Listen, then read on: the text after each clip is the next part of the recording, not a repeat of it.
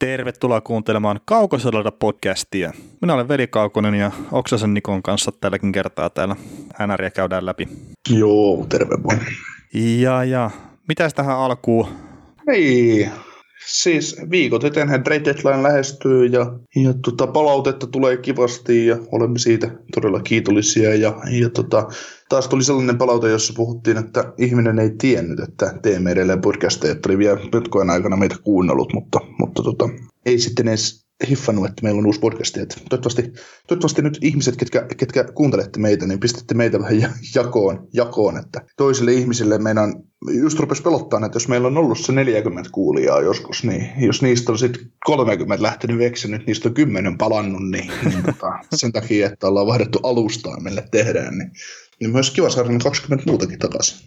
Joo, mutta olisi se tietenkin kiva, niin kuin, että ne tyypit, mitkä on siellä jatkoajan aikana kuunnellut meitä, että ne sitten löytäisi tämän meidän hommat. Kyllähän me kerrottiin silloin, kun viimeistä podcastia tavallaan sinne tehtiin, että tälle tielle lähdetään, mutta että ymmärrän tietenkin, että jokaista sekuntia meitä ei ole jaksanut kuunnella sielläkään, niin on saattanut sitten mennä ohi. Ja tämä meidän niin kuin, mahdollisuus jakaa näitä juttuja niin on, on kuitenkin aika rajallinen, että meillä on ne omat sometilit ja muut, mutta että sitten jos se ei sieltä jotenkin satu silmään, niin vaikeapa se on varmaan sitten löytää. Ja sitten tämä nimi ei kuitenkaan välttämättä viittaa tämä kaukosalaidalla niin millään tavalla mikä NHL-jääkiekko on, niin tämäkin on vähän semmoinen erikoinen. Mutta ei anneta haitata sen. Meillä on, meillä on hyvin kuulijoita ollut tähän asti ja meillä on hienoja seuraajia ja arvostamme teitä kaikkia ja, ja pärjäämme myös teillä, mutta, mutta tota, usko, luo, uskomme luotamme siihen, että kun meistä tulee parempia, niin meistä myös puhutaan ja se asia sitten, asia sitten kulkeutuu ihmisten korviin. Kyllä ja mä nyt tuosta mainostamisesta vielä niin sen verran niin itse vaan sanon, että, että mä koen sen vähän niin kuin hankalaksi tavallaan promota itteensä. Että just esimerkiksi mä tiedän just esimerkiksi siellä jatkojen keskustelupalstalla, että nämä muutamat muut podcastit on käynyt itseään siellä mainostamassa, mutta mä koen jotenkin hankalaksi sen, että mä lähtisin itse itseäni sinne tavallaan niin kuin mainostaa. Että se, se ei ole osa minua, ja sitten kun musta välillä tuntuu, että mun on tyhmää niin kuin tavallaan tuossa jopa omalla Twitter-tilillä niin kuin tavallaan kertoa, että hei me tehtiin taas uusi jakso. Että mä oon vähän niin kuin päässyt sen niin kuin pahimman vaiheen yli, että kun sitä on niin kuin tehnyt jo niin paljon, mutta jotenkin se oma, oman itsensä promoaminen tuntuu tosi vaikealta.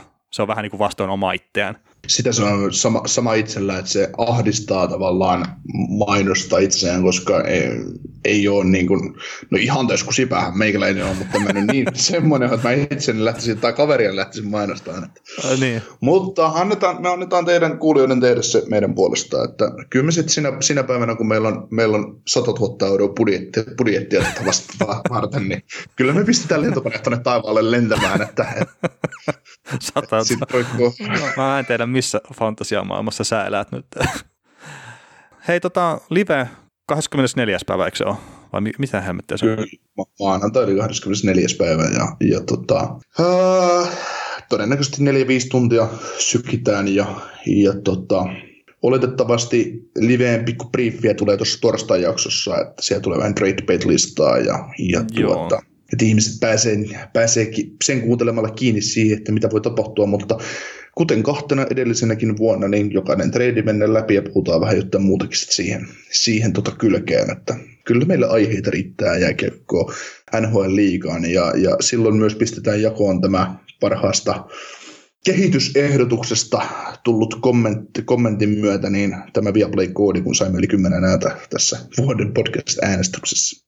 Mikä edelleenkin ihmetyttää mua. Niin, kuka niin kuin vitti käyttää edes me, me, me No ei, mutta siis se, se vaan, että tämä niin on niin hienoja ihmisiä, että haluaa äänestää meitä. Niin. Ja, se on, ja se on hieno kuulla, että tulee palautetta, että meitä haluttaisiin kuulla enemmänkin kuin kerran viikossa, siis tällä niin kuin jatkuvasti. Mutta, joo, joo, se, mut, että kaksi kertaa viikkoa olisi niin kuin e- ekanakin, mutta että se on valitettavasti tällä hetkellä melkein mahdottomuus. Tietenkin jos nyt, jos nyt joku meidän kuulija haluaisi niin kuin, ottaa esimerkiksi tämän podcastin editoinnin niin kuin, osakseen tai niin kuin, haltuun, niin totta kai se sitten niin kuin, saattaisi onnistua paremmin, mutta että muuten tämä niin kuin, vie vähän liikaa aikaa ja sitten on niin kuin, jostain pitää rahaa tehdä, eli pitää käydä töissä ja on, on sitten perhettä ja näin, niin, niin se ei tosiaan niin meinaa se aika riittää siihen.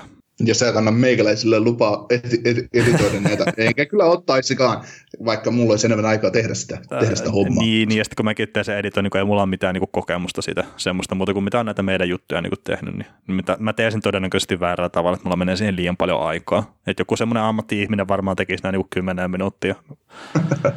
mä, mä kätän... Älä viitti, hei, mutta hei, älä viitti. Mä kuulin mun yksi kaveri tekee, harrastaa elo, elokuvien tekemistä. Hän sanoi, että hän, hän teki yhden kaverinsa kanssa tunnin mittaista elokuvaa ja he editoi yhden viikonlopun aikana viisi minuuttia. No joo, mutta se, mä oon joskus aikanaan ollut mediapäällä töissä, niin mä tiedän, että siihen elokuvan editointiin saa menee aikaa. Ja sitten tietenkin, jos sulla on niinku, niitä kohtauksia niin hemmetin paljon, niin niinku etsiä sieltä niitä juttuja ja kaikkea muuta, mitä siihen liittyy, niin ihan mahdotonta kyllä. Et koska tehdään elokuva? elokuva NHL podcast. niin, näin tehdään podcastia. Ei mennä, se, se kulissien takaa, taakse sukeltaminen olisi liikaa. Kyllä, lähtisi, lähtisi lopukki kuulia, että toi tulisi lisää, ei sitä Ah, tiedä. niin. Sitä tiedä. Mutta hei, tämän viikon jaksossa meillä on vähän tradea suomalaista ja viikon joukkueena tuon New Calendarissa. Joo, joo, siinä ne aika lailla aiheet onkin. niin, ei tässä, ei tässä paljon muuta. joo. Ja hei, tota, mainitaan tästä livestä, suorasta lähetyksestä, jos haluaa suomalaisistaan puhua, niin jos, jos tämä nyt ei jotenkin karjudu tämä homma, mutta että ollaan kysytty ja on näytetty vihreätä valoa, niin todennäköisesti tänäkin vuonna se menee niin kuin tavallaan jatkoaikaan se live. Eli jatkoajan YouTube-kanavalta löytyy ja näin. Mutta että jos tämä nyt ei jotenkin torpedoidu, niin sinne tehdään se. Mutta että pitäisi tämän hetken tiedon mukaan niin mennä sinne, mikä sitten ehkä taas auttaa sitä, että useampi ihminen niin kuin löytää meidät uudestaan. Joo, ja varmasti jaetaan näitä linkkejä kyllä sitten ihan tarpeeksi joka paikassa, että Niin kyllä. meidän Facebookia saattaa seurantaa ja kaikkea muutakin. Että. Kyllä, kyllä. Mutta mennäänkö viikon uutisia nytten? Eli lähdetään tästä, no en mä tiedä mikä on iso juttu tällä viikolla, mutta että pelaajakauppa tapahtui.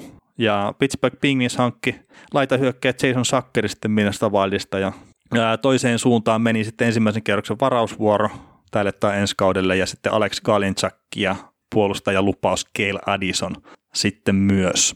Mitä mietteitä tästä kaupasta? No ensinnäkin mä ajattelen, ajattelen tämän niin, että Jim Rutherford voitti tämän kaupan ihan pystyy, vaikka Jim Rutherford, Jim, Jim, Jim Rutherford, Jim Rutherford niin tota, on aina sanonut, että, että lähde tekemään hokitrade, että se on molemmille win-win situation, mm. niin, niin tota, Tämä nyt, mä kääntäisin kyllä tämän 60-40 Rutherfordille, että et, Rutherford on nyt äh, Jason Zachary, jolla on vielä kolme vuotta sopimusta jäljellä. Se, se tavallaan pidentää taas ikkunaa, ikkunaa tuolle jengille voittaa mestaruuksia. Ja sitten ne vaihdossa meni sitten kuitenkin Keilen Addison, jota pidetään tietysti lahjakkaana kiekollisena kanadalaisena puolustajana, mutta hän on vähän pieni kokoinen. Ja Alex Galchenyuk, josta hän oli vaan, ne halusi eroon.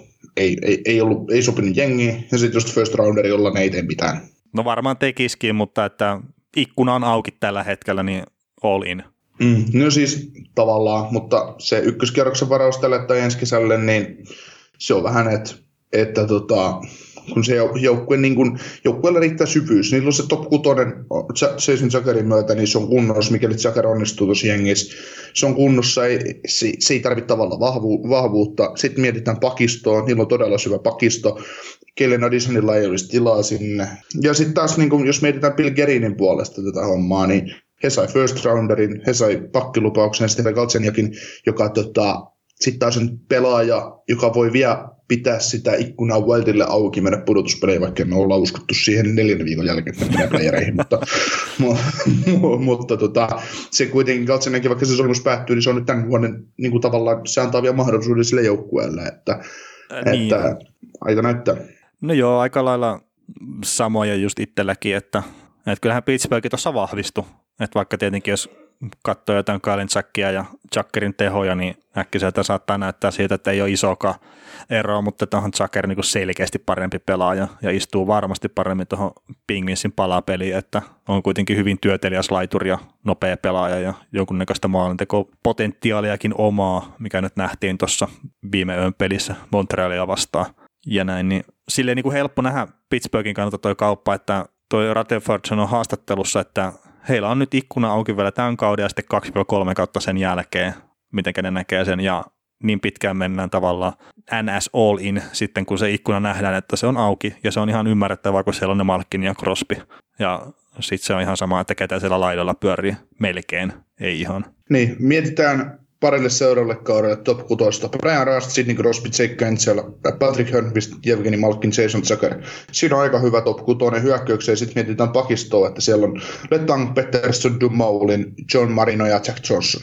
Niin siinä on, siinä on top nelonen pakisto ja top kutonen hyökkäyksen aika, aika hyvässä, mm. hyvässä niin kuin kantimissa. Ja sitten sulla on kaksi hyvää maalivahtia jenges vielä. Ja kun kaikki sopimuksia alasia, niin sitten taas niin alakenttiin, niin sä saat miljoona jätkiä sinne, ja sitten jos sä oot varan, varannut hyvin pelaajia, niin sieltä on nostettavissa koko ajan tämmöisiä Sam Laferteja ja kumppaneita, ketä tulee ja ottaa paikkaa että, ja toteuttaa. Kun niin, niin. organisaation niin. vaatimustaso on korkea ja se tiedetään, miten se homma toimii, niin mikä siinä on tehdessä, että niin, niin. No tietenkin mä ehkä tipottaisin tuon Rastin tuonne Malkkinin ketjuun, missä se on tälläkin kohdalla pääosin pelannut, mutta se nyt ei tavallaan sitä top 6 niin kuin muuta, että siinä on laadukkaat palaset mm. nyt muutamiksi kausiksi eteenpäin ja, ja näin. Ja nohan tässä nyt Sakkerin tilallakin tilanteessa se, että, että nyt kun se lopulta myytiin, että sehän meni niin kuin kaksi kertaa myytiin jo tässä aikaisemmin, mutta ne ei saanut sitä kauppaa ikinä maaliin asti, että, että vuosi sittenhän se oli menossa Frolikkiin ja ykköseen vaihdossa niin Kälkäriin ja sitten kesällä sitten vaihdettiin Kesseliin ja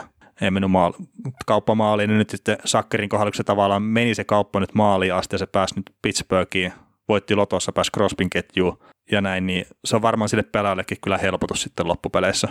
On, ja siis kun näki ensimmäisen maalin, kun Crosby, Crosby antoi poikkisoita, Jakar veti suoraan soitosta Kiako Hikari Price Montrealia vastaan, niin se niin kuin helpottuneisuuden tunne siinä niin kuin Jakarin kasvoilla, niin se oli hieno nähdä, hieno mm. nähdä siitä kaverista. Että toki ensimmäinen maali Penguinsissa, mutta semmoinen oikein, oikein semmoinen leveä, spontaani hymy tuli kasvoille, niin se on, se on niin kuin, kyllä siinä saattoi ehkä jotain pientä ahdistustakin lähteä pois, että joukkue, jos, jos Jakar olisi pidemmäksi aikaa minusta jäänyt, niin se olisi saanut pelata sijoista ynnä muuta. No joo, totta, totta. Mutta eipä tuossa sitten niin Minnestaan kannatakaan, että mä nyt en tiedä, onko ne menossa rebuildiin siellä Minnesotassa vai ei. Et tietenkin Bill Gerin puhuu haastattelussa myös, että, että jos joukkue luovuttaa, niin kauppoja tulee lisää. Että, että se ei ole vaihtoehto, että siellä niin lopetetaan se pelaaminen. Ja näin, että, että pitää niin kuin pelaa sille joukkueelle, mutta että sitten jos nyt tavallaan hyppää tuohon seuraavaan juttuun, että Bruce Boudreau on nyt kuitenkin sitten muutama päivä tuon pelaajakaupan jälkeen, niin potkut sitten sieltä, niin en mä taas tiedä, että mikä juttu se on, että ei se mun mielestä Pudro vika ollut, että tuo joukkue ei ole nyt tällä hetkellä pudotuspeleissä kiinni. Että se on saanut pelaa sen joukkueen paremmin kuin mitä tota, kukaan on ehkä olettanut. Joo, ja siis kyllä se on niin Vaitillekin ollut, mitä ollaan puhuttu läpi kauden, että Vaitin niin kuin pelistä on hieno nähdä se, että vaikka ei niillä riitä, niin silti ne, niin kuin ei, ne on niin älyttömän vaikea joukkue jokaisessa pelissä, niitä ei voi niin väheksyä. Ei ja ne on näyttänyt sitten niinku peleissä, että jos sinne on mennyt vähän joku fleguille vastaan, niin ne vetää turpaa. mm. Mutta kun niillä ei vaan se perustaso, kun jos vastustaja pelaa omalla tasollaan, niin vaille ei pärjää. Pistää hanttiin kyllä, mutta ei pärjää. Ei voita tarpeeksi pelejä. No joo, ja sitten mä sanoisin, että semmoinen yksi iso syy tuossa, minkä tekee Valdi ei ole tällä hetkellä pudotuspelissä kiinni, niin on se, että nyt maalivahtipeli ei ole ollut riittävän laadukasta. Että se Devan Dabnikki on ollut niin jopa todella huono tällä kaudella ja no sit Staylokki on Staylokki, että, että se jos on sun, sun paras toivo tavallaan maalilla, niin vaikka pelaat hyvin puolustuksellisestikin, niin se ei välttämättä sitten kuitenkaan ole riittävän pitkälle. Joo, sitten toi niin Bruce Budron potkukki on vielä siinä, että OK sä sanoit, että, ja tätä ei yleisesti tiedossa että Budron oli tämä kausi vielä sopimusta jäljellä, niin minkä takia sä nyt potkit kaverin pois loppukaudeksi, koska he, he otti kuitenkin apuvalmentaja Dean Evasonin väliaikaiseksi päävalmentajaksi, ja, ja tota, että miksi kenkiä kaveri, miksi se voi valmentaa loppuun, koska tässä voidaan samalla kysyä, että minkä takia Steve Eisenman ei potkinut Jeff Blasilia pois, että, että se ei niin kuin muuta sitä tilannetta tavallaan mihinkään. Että. Niin, no, mutta sitten just jos miettii Puudrotakin, niin että onko se ehkä sitten kuitenkin myös jonkunnäköinen palvelu sillä valmentajalla? Niin, päästä pois siitä Niin, että hommasta. jos se olisi niin selkeää, että jatkoa ei tule, että jos se nyt on semmoinen, niin että okei, ei jatkoa sulle. Ja sitten NHL on tällä hetkellä näitä väliaikaisia päävalmentajia muutama niin sitten jos tavallaan Pudro pääsee, no okei, teknikli ei pääse kerran, se on sopimus vielä tuonne joukkueeseen, mutta jos se pääsisi niinku keskustelemaan muiden joukkueiden kanssa sitten mahdollisesti ensi kauden päävalmentajapaikasta jo tässä kohtaa, niin voihan se niinku olla myös semmoinen pieni palveluskin. Mutta... Joo, ja siis saa happea myös peli- niin. pelistä, että pääsee katselemaan sarjaa niin kuin taas katsoja silmiä eikä, ja opiskelemaan sarjaa.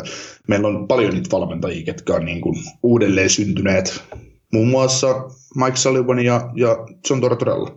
Mm mitkä tutki peliä kahdestaan silloin siinä kohtaa, kun Tortorella oli työttömänä. Molemmilla joukkueilla menee aika hyvin silleen niin kuin tuossa että et ei siinä. Mutta onko tuosta pelaajakaupasta niin kuin vielä, että mun mielestä tosiaan Chucker on niin täysin pingvissin näköinen pelaaja tai ahkera pelaaja, varmasti pääsee niille maalipaikoille, mitä Crosby luo ja tälleen, että ei, siis, no, no hyvä lisäpingvissi jengiin. No niin. et, et, ja sitten sitten taas sain lisää, lisää, lisää pikkejä minne sota ja yhden, yhden potentiaalisen puolustan tulevaisuuteen. Et nyt, nyt sitten taas, että jos ne kokee, että Kaelin Addison on ensi kauden NHL puolustaja, niin nyt on huuis pyörinyt paljon, että Brudin ja Dumba saattaisi olla liikkumassa, niin nyt on taas helpompi kaupata ne, jos, jos he tosiaan kokee, että tämmöinen kanadalainen niin. voi niin nousta siihen sitten jo ensi kaudeksi joukkueeseen. Että. Joo, joo, ja siis no Kerin taas mainita just, että Dumban tai Brodin, jos haluat, niin pitäisi heittää semmoinen tarjous, että sitä niin kyllä sukat pois jalasta, että, että mitä, niin kuin, mitä tahansa ei tavallaan kannata tarjoilla. Ja, no sitten tämä Kalinchak on niin vähän arpa, että mä näkisin, että se rupeaa olemaan siinä tilanteessa vähän, että jos nyt ei rupea se työmoraali löytymään, niin sitten tota, saattaa olla vielä ensi kaudeksi sopimuksen NHL tai sitten tryouti ainakin, mutta sitten rupeaa olemaan niin tuo homma taputeltu ja ehkä KHL kutsuu. ei, mutta siis hemmetin hyvä pelaaja niin kuin parhaillaan, mutta että jos ei isosti kiinnostele, niin sitten se, niin, se taitavakin ei. pelaaja on turha silloin. Joo, on, on.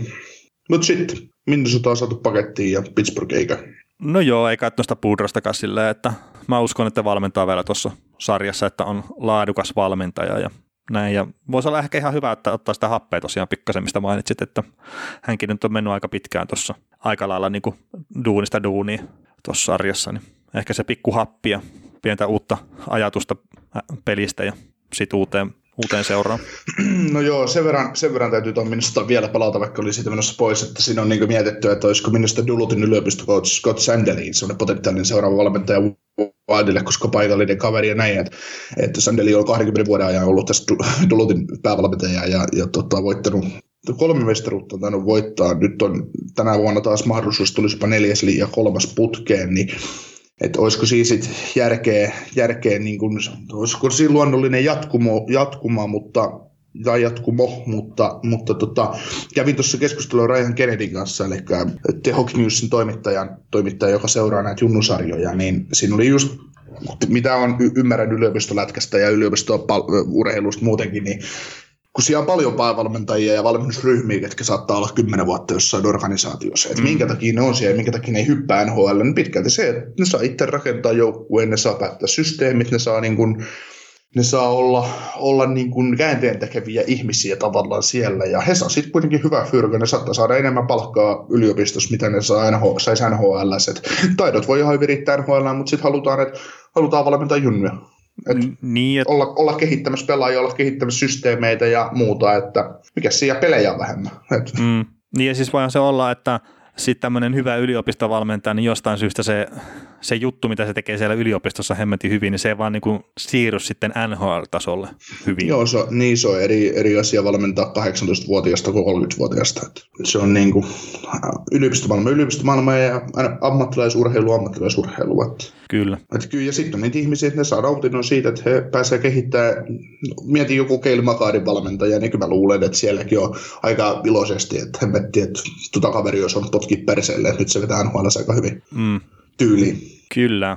Mutta tota, mennäänkö seuraavaksi tähän viikon niin kuin ehkä pysäyttävimpään juttuun, mikä tapahtui? Tai ainakin itsellä oli aamulla, kun näki just ton, että J-Bo Mister lyhistyi sinne vaihtopenkille, niin oli vähän semmoinen, no ei, ne ei tullut mitenkään tosiaan hyvää fiilis, että siinä just oli töihin lähdössä aamulla, niin oli vähän silleen, että no kiva olisi tietää, että, että mikä on tilanne, mutta että onneksi kaikki on hyvin.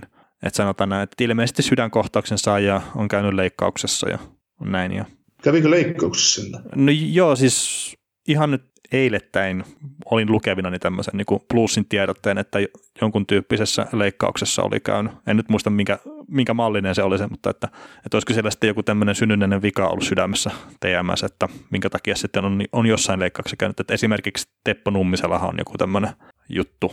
Olisiko okay. siellä ollut joku rytmihäiriöhomma, minkä takia se sitten jotakin niin kuin, en, en, en, ollut nyt, en ole varma, että oliko se nyt numisella sillä, että sen piti käydä silloin tällöin niin tekee joku tämmöinen niin perusleikkaus tavalla, että se niin sydän sykkii niin oikeaan tahtiin, vaan mikä sillä oli, mutta sillä oli nummisella esimerkiksi joku tämä synnynnäinen sydänhomma, mikä niin kuin on diagnosoitu ajoissa, toisin kuin sitten taas esimerkiksi sillä Tserepanovilla, mikä sitten kävä kyllä kuoli sinne halliin, mutta Mutta Bowmeisterin kohdalla, niin jos nyt sinne yrittää mennä, kun tosiaan se sattuu se ikä, ikävä juttu ja sitten, että haluatko niin sanoa, että onko se ikävämpi juttu, että tuo on niin vuotuisen isien matkan yhteydessä, että oma isä on ollut katsomassa katsoa sitä hommaa, että onko se niin ikävä silleen isälle nähdä se, vai onko se sitten tavallaan niin kuin jollain tasolla hyvä juttu, että sitten on koko ajan niin pallon päällä siinä, että tietää, että mitä tapahtuu ja mikä on se seuraava juttu ja, ja näin, mutta että se, että se tapahtui tuolla NHL-hallissa pelin aikana, niin jos se nyt pitää jossain tapahtua ton jutun, niin se on varmaan taas niin kuin hyvä, että se tapahtui siellä.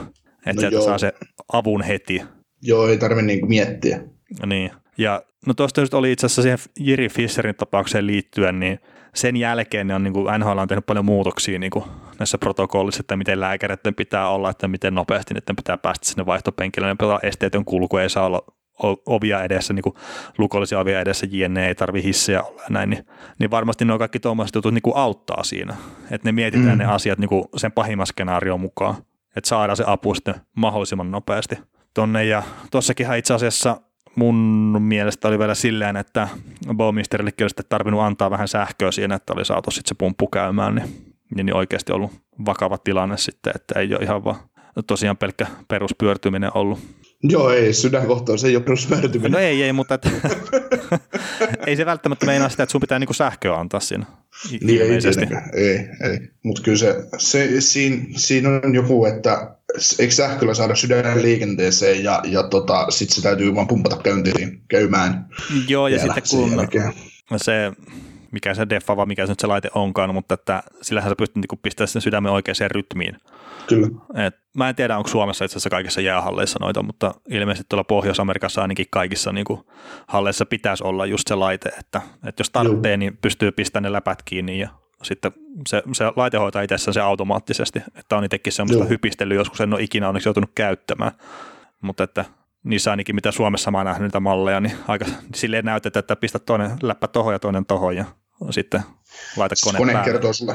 Niin, se kone tekee sitten itse niin kuin tavallaan se, mikä on ehkä ihan hyvä, että ei tarvii itse olla siellä akkukaapeleiden kanssa ja sille... Irti. niin. Me saatiin tästäkin humoristinen, humoristinen asia. No ei vaan siis, ikä, ikävä asia, on. mutta, mutta sun, tota, ollaan kaikilla vakavuudella tähän asian Joo. suhteen, mutta, mutta tota, onneksi J. Mister on A hengissä ja B kaikki näyttää ilmeisesti hyvältä, mutta se taisi olla peliuran viimeinen ottelu, että, että ei, ei välttämättä enää pelaa. Niin, no se tietenkin, että mikä se syy on sitten, että... Niin, mutta ei, ei lääkärit anna lupaa. Niin, no se voi olla tietenkin, että lääkärit anna lupaa ja ja se voisi olla ehkä muutenkin ihan hyvä, että, että pääsi viime vuonna nostelemaan Stanley Cupia ja, ja näin, ja terveys edellä ihan joka ikisessä asiasta, ei niinku edes pelkästään sydänkohtaisten kanssa, vaan niinku ihan muutenkin, että pääsee elämään sitä niinku laadukasta elämää uran jälkeen, niin Joo, ja, joo, ja niin kuin mä, pistin, mä pistin meidän muistiinpanoin tämän kommentin, että sä sait jo kannus, että lopeta, että tämä oli merkki, merkki sulle, että ei tarvi enää pelailla, niin, niin tota, tuolla kuitenkin, toi kuuluu tripla kulta Lapin, että, että mm. se on saavuttanut kaiken, mitä kyllä voi tavallaan saavuttaa. No SM Liikan mestaruutta hänelle ei varmaan ole, mutta... No joo, eikä ehkä ole niin väliäkään. niin, heitettiin taas, heitettiin taas huumoripuolelle no niin. Mutta, mutta tosiaan niin, niin tota, Bowmister varmaan pelasi rakkaudesta lajiin ylipäätään sinä jatkuuraansa. Joo, ja... Ei, ei välttämättä ei välttämättä, ei, ei, onko hän edes puolustuksellisesti sellainen pelaaja enää, että hän niin kuin heikent, hänen poissaolonsa heikentäisi plussin puolustusta? Niin, no siis kyllähän se oli tota viime kaudella, no joo, se oli alkukaudesta oli huono, mutta kyllähän se sitten niin kuin sitä kevättä kohti tavallaan vanha verty ja oli se silleen niin kuin ihan riittävän hyvästi pudotuspeleissä.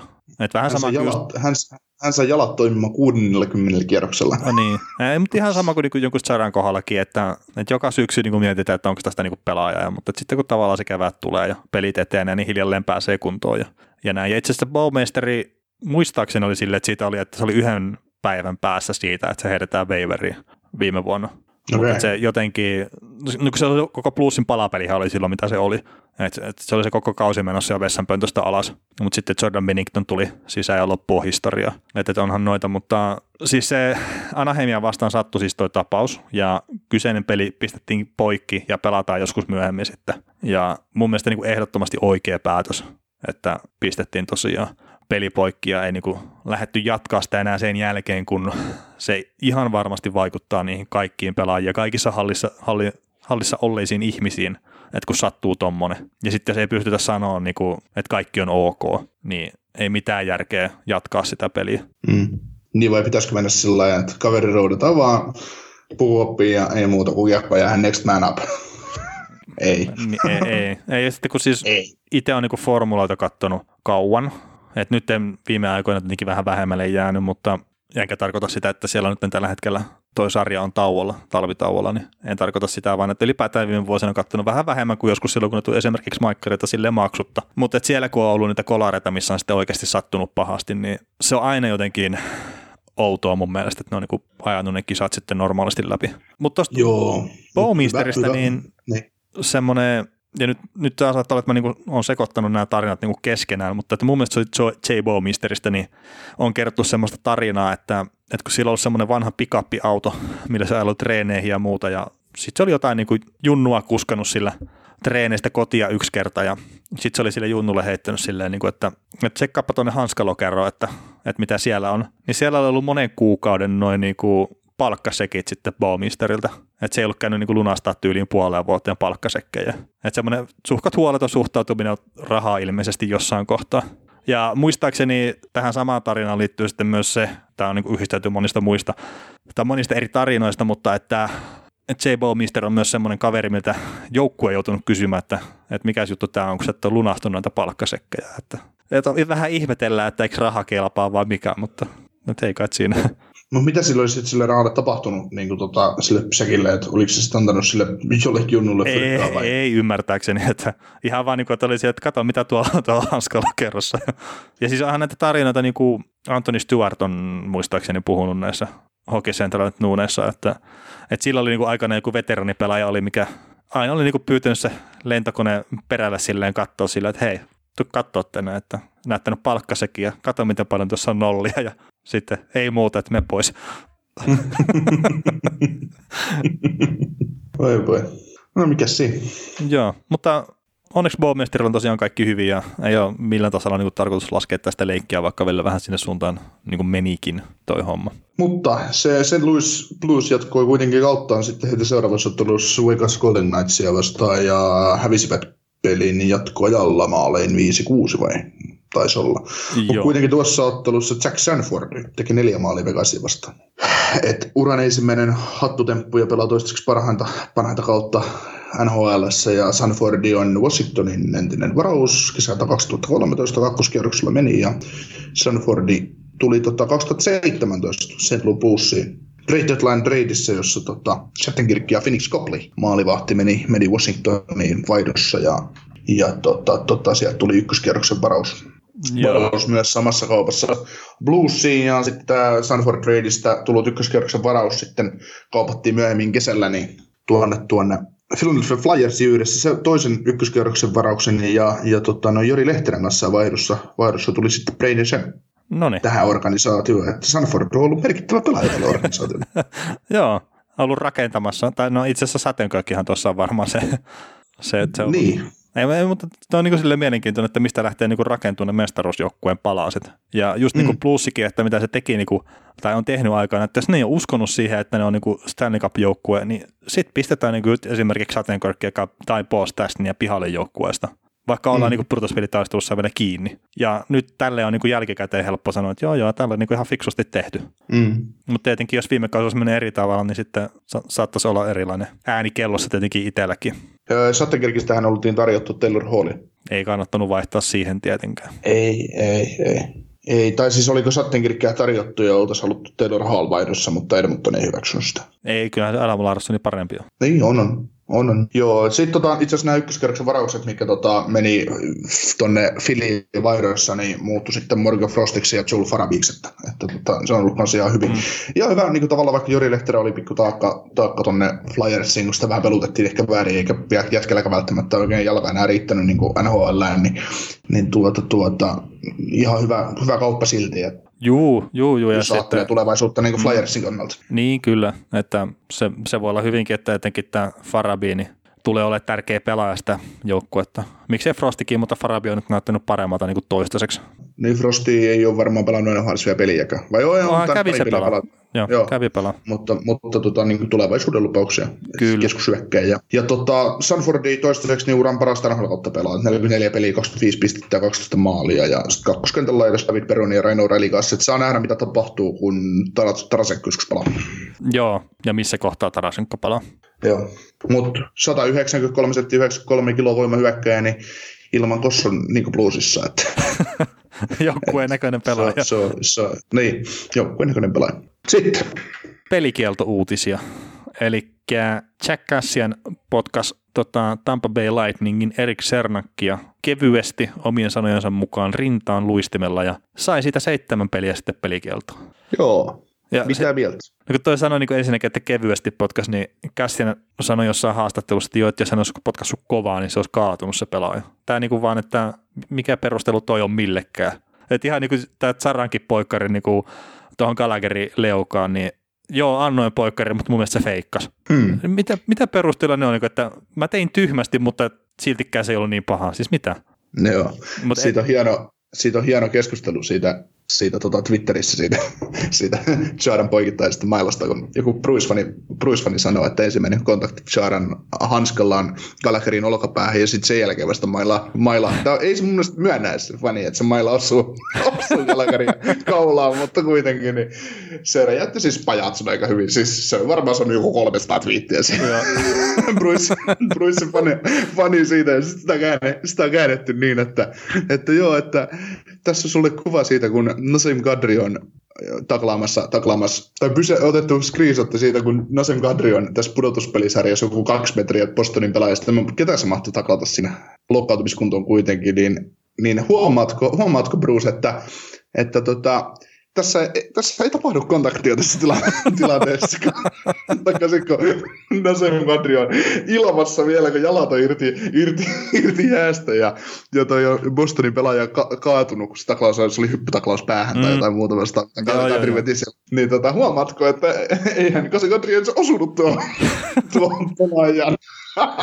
Noin, ai, ai, ai.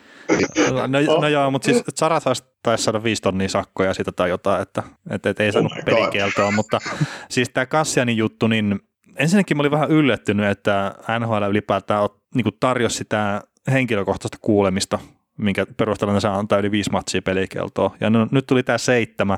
Olisiko se voinut olla enemmän, niin joo, ehdottomasti. Jopa loppukauden kestävästä pelikellosta niin kuin huudeltiin tuolla somessa, mitä itse näin.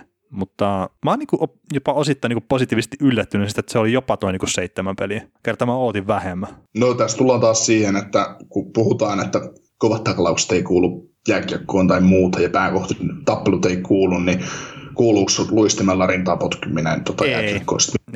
Mun mielestä tämä olisi ihan hyvin voinut olla, että katsotaan syksyllä uudestaan.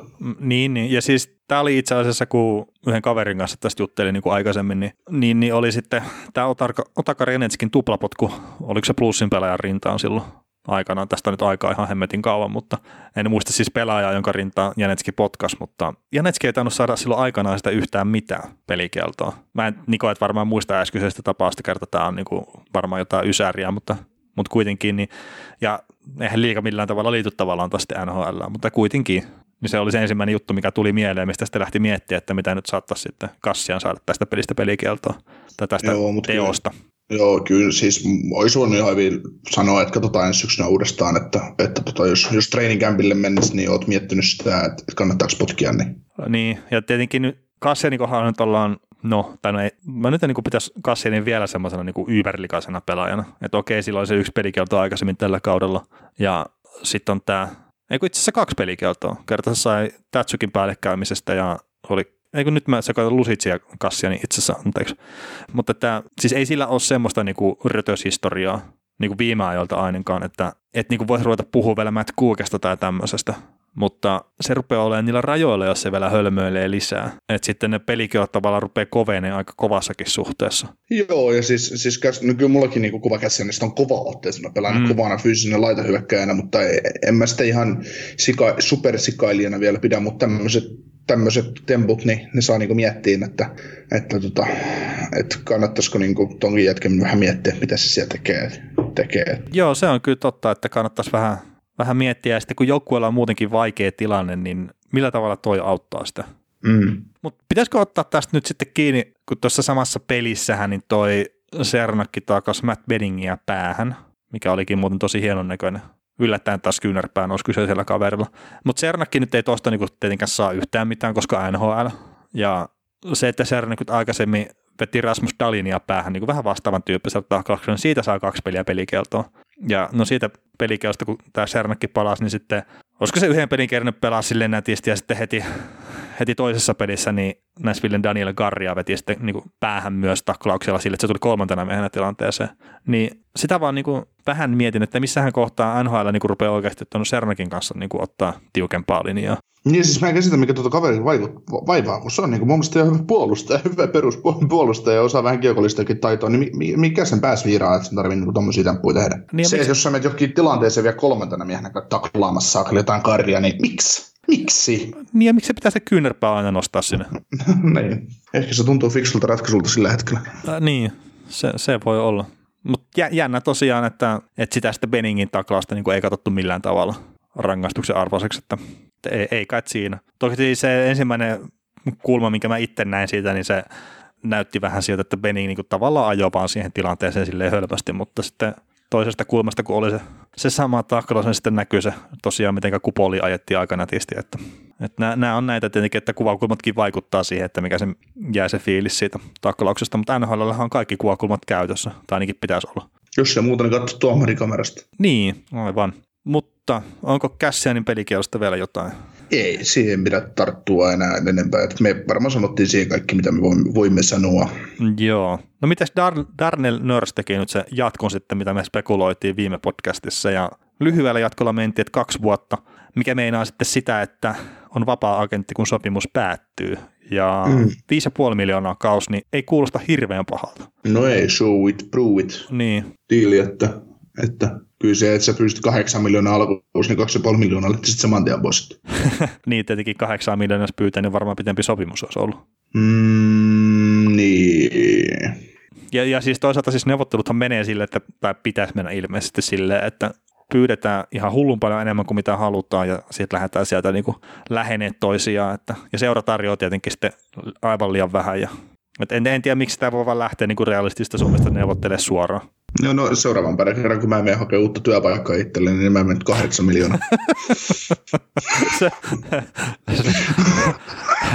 Sitten siellä joku staff kamera silleen, että hetkinen, että kai sä tiedät, että niin. tulit hakemaan varastotyötä. Niin, siis no kahdeksasta miljoonasta lähdetään, että siinä kun sun opettaa tekemään vastatarjoista. Katsotaan, koska, koska pääsimme yhteisymmärrykseen tästä mun palkasta. Ei, mutta siis tuolla Schwarzeneggerilla oli itse asiassa vähän niin kuin vastaava strategia näissä niin kuin aikanaan, kun se niin kuin elokuvauransa aloitteli. Niin se, se hinnoitteli itsensä tosi kalliiksi, että se halusi erottua sillä. Mm. Ja. Joo, ja, joo, ja siis tota, mullekin tota, joskus, kun on joku pyytää tekemään jotain, niin mä sanon aina hinnaksi tonnin, niin haluatko mut tekemään sen vielä. Tai paljon sä tarvitset, pistä tonni.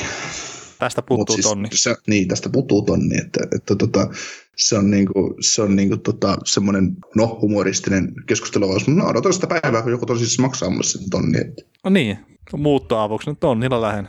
Aha, tämä selvä. Se, sillä loppu keskustelut aina se hyvin nopeaa. Mutta yle, yleensä, yleensä olen jalomielinen. Mä tiedän, onneksi tätä kovin moni kuuntele, mutta olen, tota, olen niin jalomielinen, että vaikka tarjoan tonnia, niin lähden, pyydän tonnia, niin lähden ilmaiseksi. no mutta miten tota, äh, ihmetyttääkö sua toi Nursen sopimuksessa, että se on nyt se kaksi vuotta ja sitten vapaa-agentti, että tämähän on semmoinen vähän niin kuin, että NHL-joukkueet ei normaalisti tee tällä tavalla sopimuksia. No ei, mutta ne halus Nursen, Nursen pitää ja ne tietää, että kahden vuoden päästä tilanne on toinen tuossa organisaatiossa. Että ne haluaa, että, Nur, niin, että Nur, niin, ne haluaa, että Nurse näyttää, näyttää ja sinne on sieltä expansionia ja muuta, että ne, ne, siis tuo joukko on eri tilanteessa kahden vuoden päästä, on, että se on se, mihin sitä lähdetään rakentamaan silloin, että Nursesta voi saada silloin, jos tuo Edmonton pelataan se edelleen paskasti eikä pääse playereihin eikä et, etene mihinkään, niin ne voi kaupata sen mäkeen ja saada sitten first, first rounderin taas. Mm. Et, tai, taikka sitten ne tekee ne kokee, että siinä on tämän joukkueen niin kuin top 2 puolusta ja iso kokoinen pakki, niin lävätetään se kahdeksan, kahdeksan kertaa kahdeksan sinne. No joo, sitten tulee taas se ikä ehkä, että mä en mm. itse no, siinä kohtaa antaisin enää kahdeksan vuotta. Mutta, no että ei, joo. mutta ei muuta pitkä sopimus. Niin, niin, kyllä, kyllä. Mutta mä näkisin tuon niinku silleen hyvänä sopimuksena niinku tavallaan molempien kannalta, että tosiaan seura saa silleen semi-halvalla kiinnitettyä kuitenkin ihan silleen niinku top 4 puolustajan tuohon organisaatioon. Varmaan monessa muussakin organisaatiossa olisi top 4 puolustaja ja sitten niinku, okei, okay, että jos Nurse nyt kokee, että – että se homma ei mene tuolla Edmontonissa eteenpäin, niin kahden vuoden päästä se saa valita vapaasti se seuraavan seuran. Että, että itse en usko välttämättä siihen, että Nurse on tuota minnekään lähössä, että mun, mun käsityksen mukaan viihtyy tosi hyvin joukkueessa ja haluaa niin kuin jatkaa siellä pitkään ja, ja näin, mutta että eihän sitä ikinä tiedä, minne suuntaan nämä hommat lähtee menemään. Kaupannut sekä Trisaitl että Davidin maailmalle tuolta, niin haluaako Nurse enää jatkaa? niin. No, ehkä semmoista tapahtumassa. Mutta joo, onko Nursesta vielä jotakin Joo, ei, ei, ole, ei ole mitään jatkettavaa, että mennään seuraavaan jatkosopimukseen. No niin, ja Winnipeg Jetsin päävalmentaja Paul Morris teki sitten kolmevuotisen jatkosopimuksen ilmeisesti. Ja, ja, ja sun kanssa ollaan joskus puhuttukin siitä, että, että sä taisit olla sitä mieltä, että tämä tulee lähteä tämä kaveri tuolta menee niin kuin nopeastikin ja itse on ollut vähän eri mieltä, mutta millä fiiliksillä nyt tästä jatkosopimuksesta sitten? Niin, siis kun mä oikein tiedä, tiedä, että kun mulla on edelleenkin semmoinen, että se ei valmenna tätä kolmea vuotta putkeentua. No se voi olla totta. Vaikka se, se, se, se tota noin, tänä vuonna on tietysti Moris on saanut niin ton joukkueen tavallaan iskuun siihen nähden, että niille ei pelaa sen, niille ei puolustusta. Mutta, mutta tota, en mä tiedä, se, sillä joukkueella oli mahdollisuus ottaa Stanley Cup pari vuotta sitten. Mm. Ja se, Moris ei onnistunut siinä. Niin, et, no, mutta onko et, se sitten... niin kuin... No joo, joo, siis kyllä mä ymmärrän mitä sä tarkoitat, mutta että on se taas aika kovaa niin kuin tavallaan pistää pelkästään valmentajan piikkiin se. Et no, joo, totta että... kai, no totta kai, mutta, mutta tota, se on kuitenkin my, myös pelaaja ja valmentaja lähtöistä hommaa, että se, että valmentajan täytyy pystyä adaptoimaan siihen, adaptoimaan siihen joukkueen vastustajan mukaan pudotuspeleissä, ja kyllä ne konferenssifinaaliin Vegasia vastaan pääsi, mutta Vegasi pyyhki aika monellakin silloin jäätä, että, Ai, niin. että tota, mutta silti, silti mä niin kun, me ollaan puhuttu valmentajasopimuksesta paljon, niin kun tämä sopimus nyt lähtee käyntiin, niin monta vuotta Moris on mahtanut olla tuo Jetsissä. Aika, aika, aika monta vuotta mun mielestä täynnä, että Moris tuli ennen Laineen ensimmäistä kautta taisi tulla sinne. Joo. valmentajaksi, niin, niin se alkaa vähän se naama mun mielestä kulumaan, kulumaan. mutta toisaalta se joukkue on Mark Seifel ja Blake Wheelerin johtamaan, että että tuskin, tuskin tota noin, tai Blake Filler, varmaan se suurin johtaja kapteenina siinä jengissä on, niin tuskinpa, tuskinpa se niin asentaa näistä hommista jää kiinni, tai että se, etteikö Morisin jutut menisi perille, mutta, mutta, mutta mm. kyllä se, se olisi hieno nähdä vähän erityylinen Winnipeg Jets tulevaisuudessa. Varsinkin nyt, kun se, niin se raskastekoinen pakisto on nyt pois sieltä. Niin, ja 13-14 kaudella on aloittanut Jetsissä Paul Morris. Mutta joo, siis mä niinku mietin, miten tota niinku se lähestyy, mutta, mutta, mutta siis se Paul Morris, niin aina kun mä kuuntelen se haastatteluja, niin mulle jää niinku semmoinen fiilis, että se yrittää niinku tavallaan opettaa sitä joukkuetta.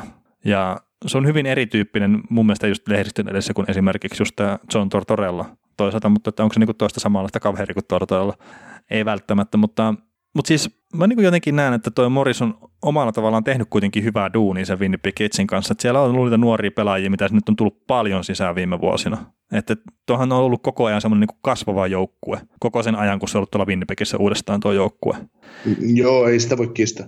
Niin, niin se, että ne on niin kuin hiljalleen ne on saanut sitä hommaa eteenpäin. Ja sitten se pari vuottakin sitten se, että joo, ne kävi siellä konferenssifinaalissa kääntymässä ja odotettiin niin kuin ehkä jopa enemmän. Niin mä sanoisin, että se jopa vähän niin kuin yläkanttiin sit sille joukkueelle kuitenkin. Et nyt te sanotte, että jos tällä kaudella siellä olisi se sama puolustus nytten, kuin mitä on ollut silloin pari vuotta sitten, että siellä on se Dustin Bufflin, mikä on vielä pelikunnassa, ja sitten siellä on se Jacob Truupa ja ehkä jopa se Tyler Myersi, niin se olisi niin paljon vahvempi tuo joukkue, että olisi paljon valmiimpi voittamaan. Sen takia, että ne nuoret hyökkäät, mitä siellä on silloin ettu sisään, niin ne on nyt valmiimpia niihin rooleihin, mitä niille on tarjottu.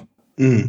Ja se, mitä niin kuin just esimerkiksi toi, taisi olla Elliot Friedman tai joku, no kuitenkin joku niin kuin puhunut podcastissa, että se, mikä esimerkiksi Paul Morris teki tällä kaudella harjoitusleireillä, kun Jets on aina ollut niin semmoisen joukkueen maineessa, että se ottaa paljon jäähyjä ja ne ottaa niin kuin tyhmiä jäähyjä ja näin, niin Paul Morris toi noin tuomarit sinne harkkaleirille.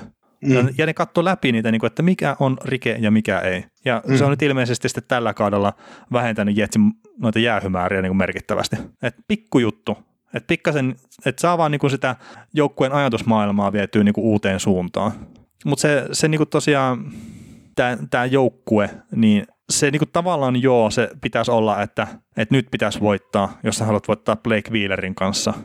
Mutta sitten Mark Seifeli 23, Patrick Laine 21, Eilersi 23, Conori no 23, niin ei, ei nämä, niinku, nämä ei ole ikäloppuja nämä niinku kärkihyökkäjät täällä. Ja ketä sieltä sitten tulee puolustukseen vielä just lisänä, niin että Nikukin on esimerkiksi 23, että tuleeko sitä ikinä oikeasti hyvää NHL-puolustaja, niin aika näyttää. Mutta kyllä mä niin näkisin, että se kasvatustyö, mitä toi Morris on kuitenkin tehnyt tuolla Jetsissä, niin se on ihan hyvää tasoa, vaikka mä tiedän, että tämäkin kyseinen homma on sitten joillekin ollut maailmanloppu sen takia, että Morris ei ole aina tota lainetta peluttanut niin paljon kuin mitä Suomessa on toivottu. ja joku niin. iltalehden toimittaja saattaa nyt, mä en tiedä, että onko siellä kiikkua rakennettu vai onko sydänkohtaus saatu vai mitä, että kun tuo tuli tuo jatkosopimus ilmi, mutta ei siellä välttämättä kyllä ainakaan samppanjapulloa ole avattu. Joo, se on, mutta se on kyllä niin kuin Paul Maris on onnistunut koulimaan Laineestakin jo ihan hyvän niin kuin pelaajan tai parempaa suuntaan menevän pelaajan. Että saattaa olla, että jos tämä kausi ollut, jos tämä kausi on ollut vähän tota, tahmempi niin maali, maalien muodossa, niin, niin tuota, ensi kausi voi sitten taas olla semmoinen, kun se on tämän kauden opetellut kokonaisvaltaista pelaamista, niin sieltä tulee 55 maalia ja se pelaa hyvin alaspäin. Kyllä, mutta siis tosiaan toi jatkosopimus, niin joo, en mä ihmettele yhtään sitä, että, että jos se ensi kausi sitten tavallaan koituu Morisen kohtaloksi kuitenkin, että tämä kaus on ollut hyvin pitkälti sitä, että kun urheilijapaikka on ollut loistava, niin se sitten, että jos ensi kaudella Helepaik ei olekaan niin hyvä, niin saa sitä puolustusta parannettua, niin, niin, niin se saattaa, se Morisen paikka olla sitten kuitenkin uhattuna sen takia, että menestys ei ole niin hyvä kuin mitä odotetaan. Joo. Mutta mennäänkö loukkaantumisuutisiin sitten Joo. seuraavaksi? Eli otetaan Montrealin C. Weber, niin alkutiedot oli vähän jopa Nick Kyproksen tietojen perusteella semmoisia, että kausi olisi ohi ja ehkä uraki ohi, mutta ilmeisesti nyt sitten vaan neljästä kuuteen viikkoon sivussa. Että... Ja mun kausi on ohi. Se on, siitä ei Weberin ole mitään järkeä palata enää. No ei jos, mutta että, en, mä ihmettelen yhtä, että se kuitenkin palaisi, jos vaan suinkin on runkosarja ja vielä siinä kohtaa, kun jalka on kunnossa. Mm. Mutta että se, että ura on ohi, niin se nyt saattaa olla sitten liiottelu. Joo, siitä oli tota, Kypros huusi sitä, että niin kun, tulevaisuus on kysymysmerkin takana, että miten mm. homma jatkuu, mutta, mutta ilmeisesti suurimmilta, suurimmilta peloilta sitten säästyttiin. Että. Joo, ja siis ihan hyvä, että tietenkin Weber on ollut edelleenkin erittäin hyvä. Niin se, se että taas mitä se nyt mennään Montrealille, niin on, onko se Weberin kanssa sitten ensi kaudella millään tavalla niin mestarisuosikkein, niin tuskinpa, mutta ei se nyt tietenkään autakaan sitä joukkuetta, jos sitä ykköspakki otetaan pois sitten ensi kaudeksi mahdollisesti. Niin. Et sinällään niin kuin hyvä, että jos ei sitä uraa uhkaa ja, ja, ja tosiaan kaikkien pelaajien kanssa, että mikä voi niin kuin sanoa tuohon C, C. Weberin, kun tuo CBO muistelikin kohdalla, niin olisi se kiva, että pelaajat saa niin kuin lopettaa omilla ehoillaan. Että ei tarvii sitten tuommoisen mm. loukkaantumisen takia lopetella. Mutta ei kai Weberistä sen isompaa ole. Että Kyllä. Odotettiin pahempaa ja ilmeisesti pienellä säikähdyksellä.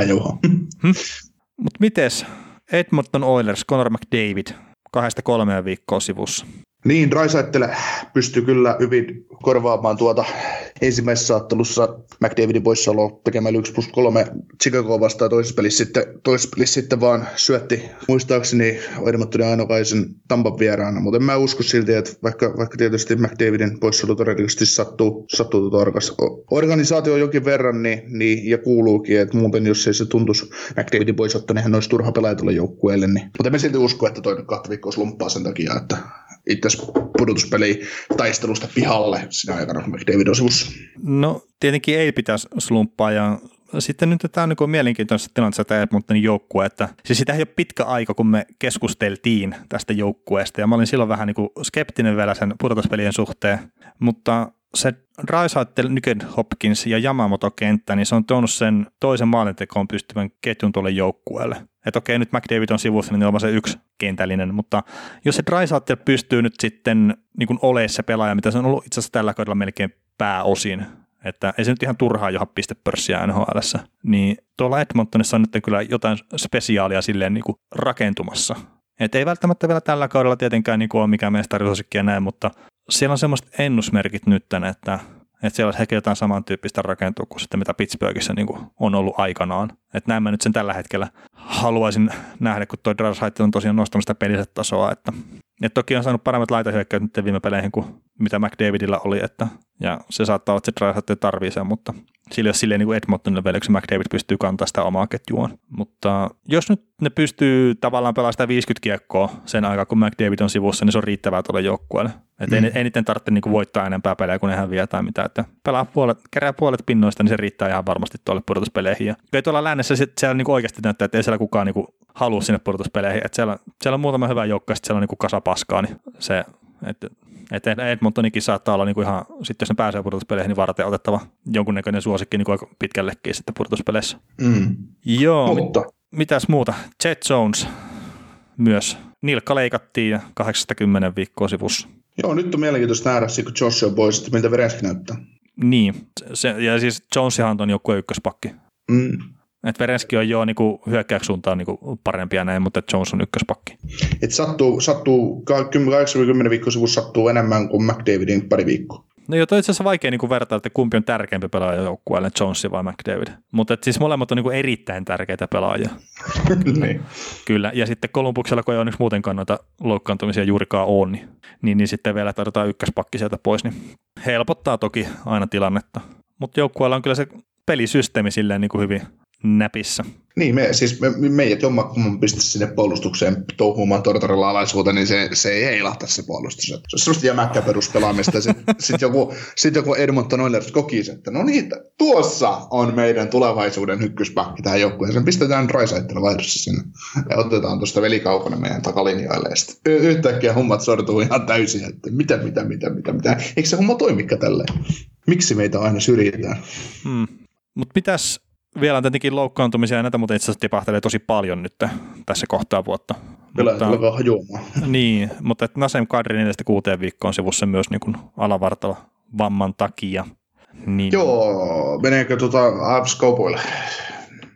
No, no, miksi ei tietenkin, että, että mitä ne tarvii sitten, että haluatko ne vielä hyökkäykseen lisää sitä leveyttä, että tietenkin Kadrihan niin on palailemassa sitten tuonne purtuspeleihin kuitenkin, niin, ei se joukkue tavallaan, tuossa mä kattelin Coloradon ja Washingtonin välisen ottelun männä viikolla, niin ei, se kyllä se niin hyökkäys nyt tavallaan riittää, että olisiko sitten Jean Gabriel Pageau semmoinen hyvä lisä siihen keskikaistalle, että se olisi ainakin nopea, nopea, nopea keskushyökkäjä, pystyy pelaamaan molempiin suuntiin hyvin, että olisiko se semmoinen oikeasti ihan hyvä targetti, millä voisi ehkä jatkosopimuksessa sitten lyödä. Että.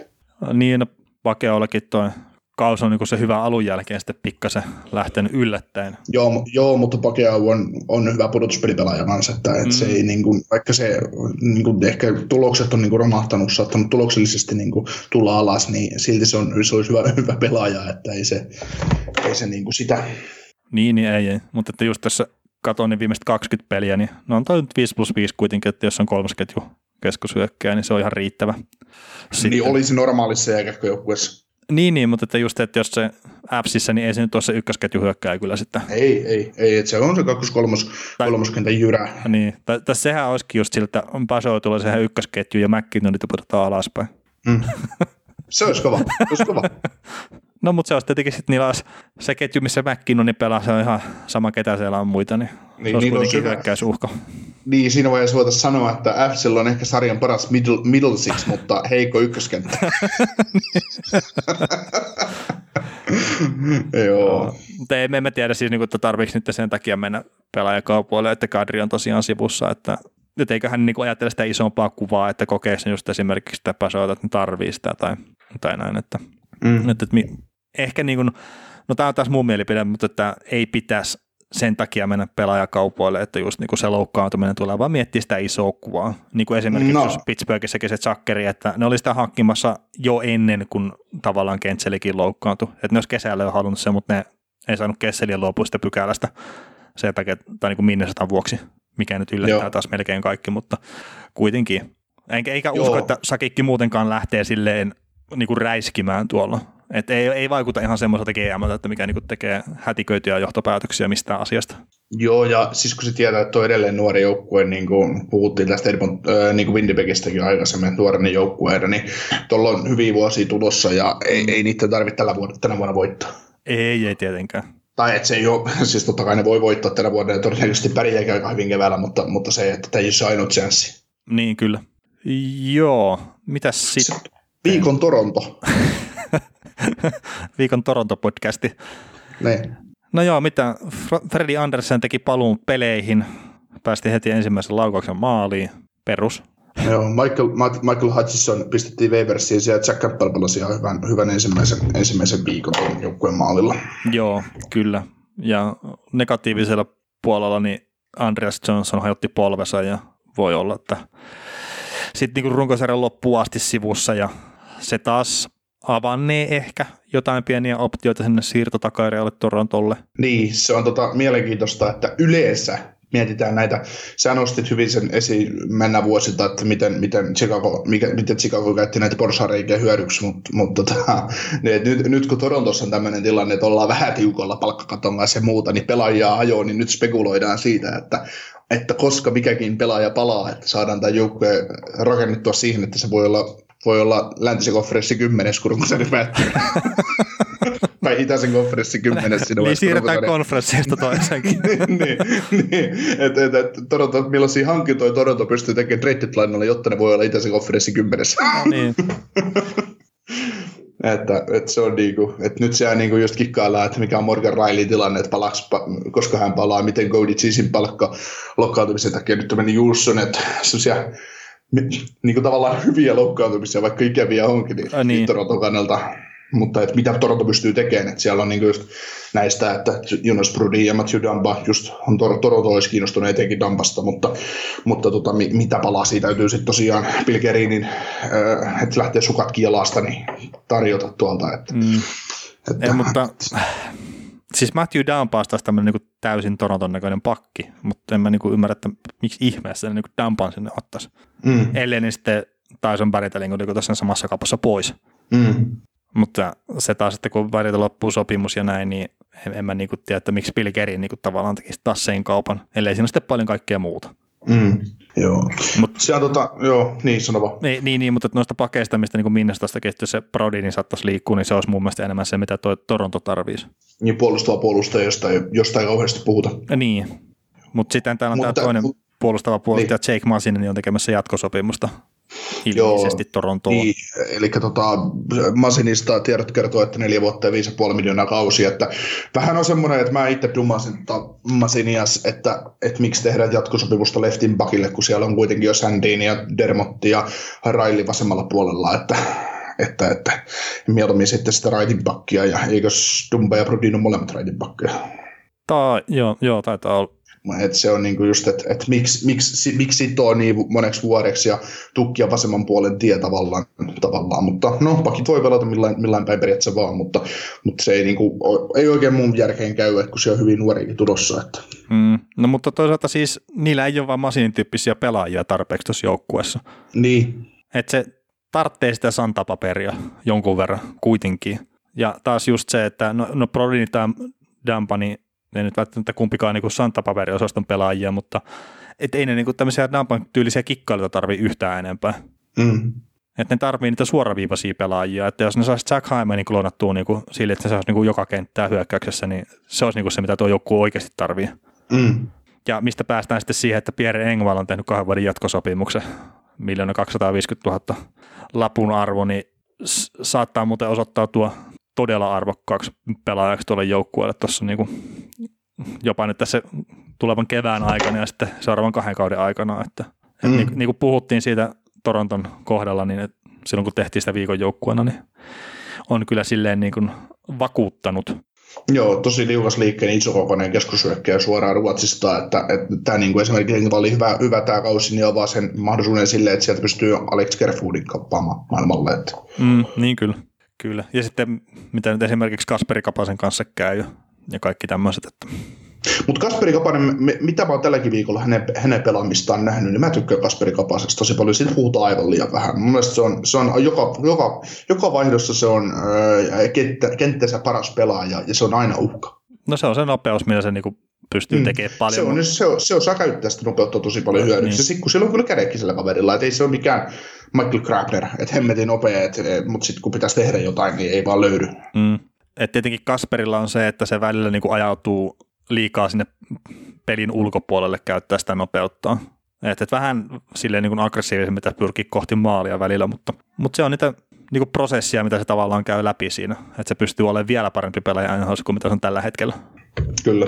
Öö, mitäs sitten?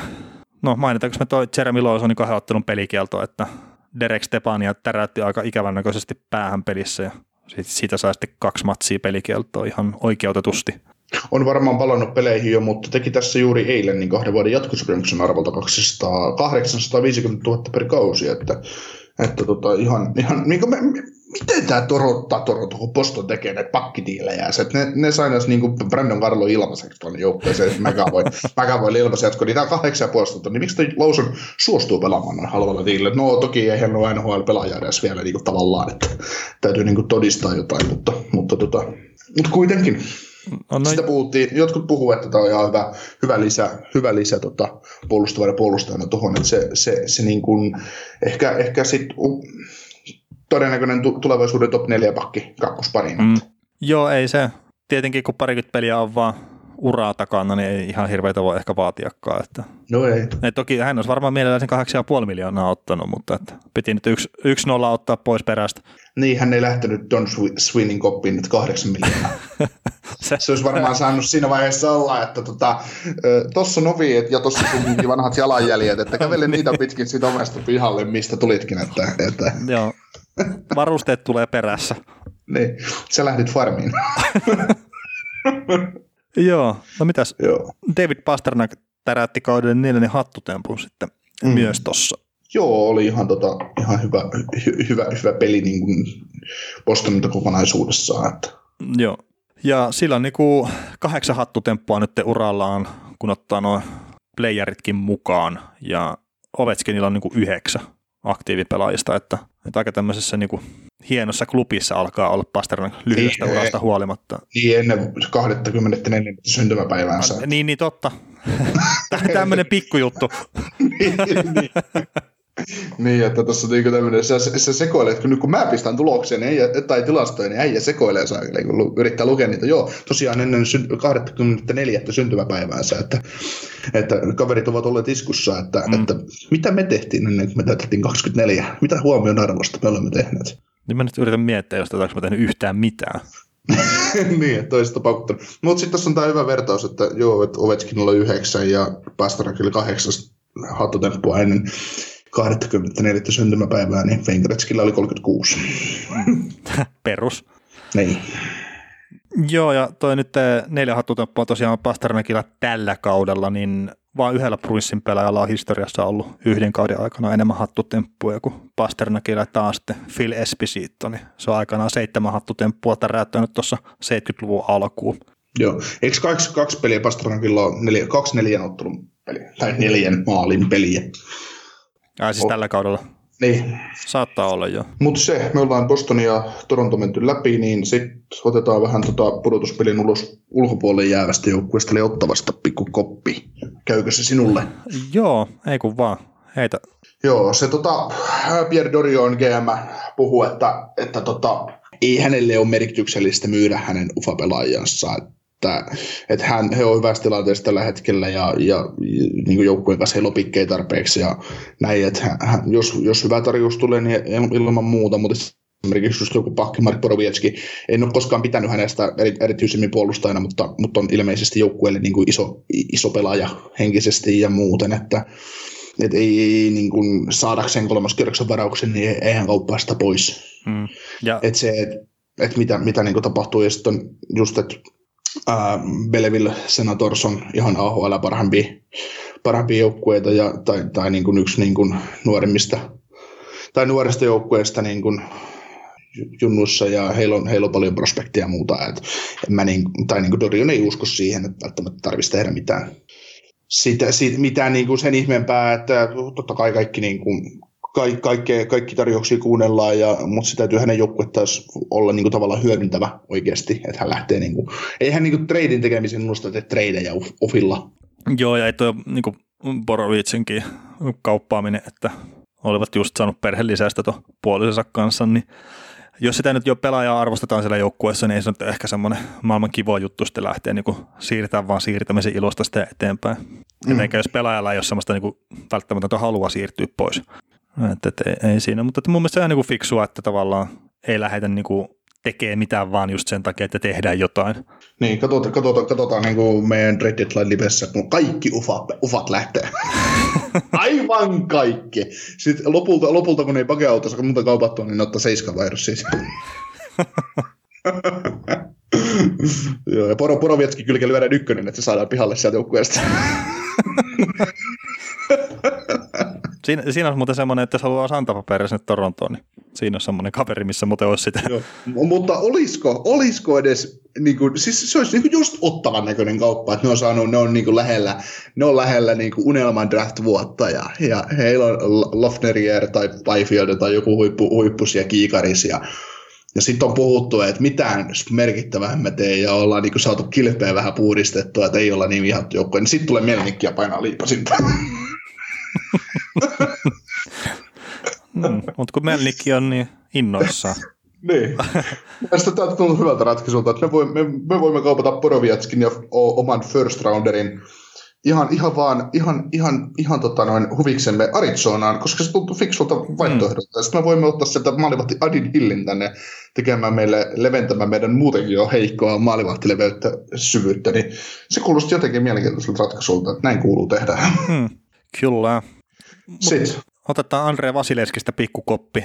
Sillä on nyt tällä hetkellä niin 20 peliä peräkkään sille, että on niin kuin vähintään yhden pisteen saanut siitä. Eli Vasilevskilla on niin kuin käytännössä 20 pelin pisteputki menossa ja 18 voittoa. Tuossa on sitten saldona ja kaksi tappia tuolla varsinaisen peliajan jälkeen. Niin ihan, ihan jees ja alle kaksi maali per peli on päästänyt tuossa kyseisellä ajanjaksolla, mikä on alkanut siis joulukuun 17. päivä.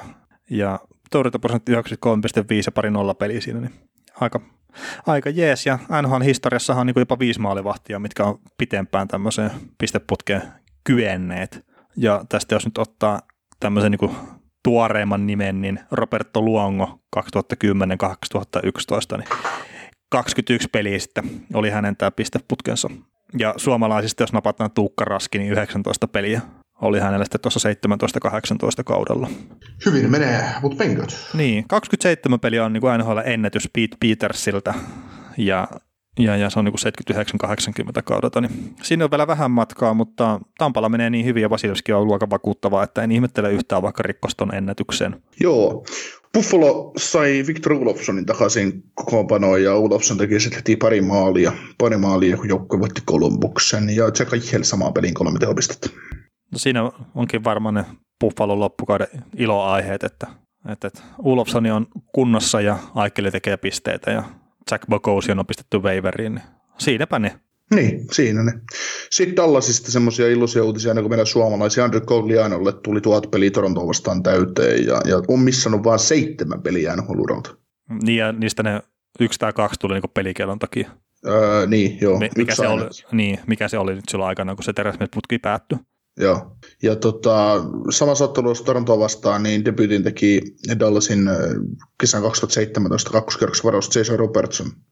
Ja tota, Robertson sai syöttämistä Seginin maali, joka päätti sitten Seginin 17 ottelun mittaisen maalittoman putken, joka alkoi, alkoi joulukuun lopulla, ja se oli niin Seginin uran, uran pisi. Ja, ja tota, Robertsonilla AHL tällä kaudella 49 peli 20 plus 15, että ihan hyvä ensimmäistä ammattilaiskauttaan pelaa, pelaa tämä tota, pelaaja.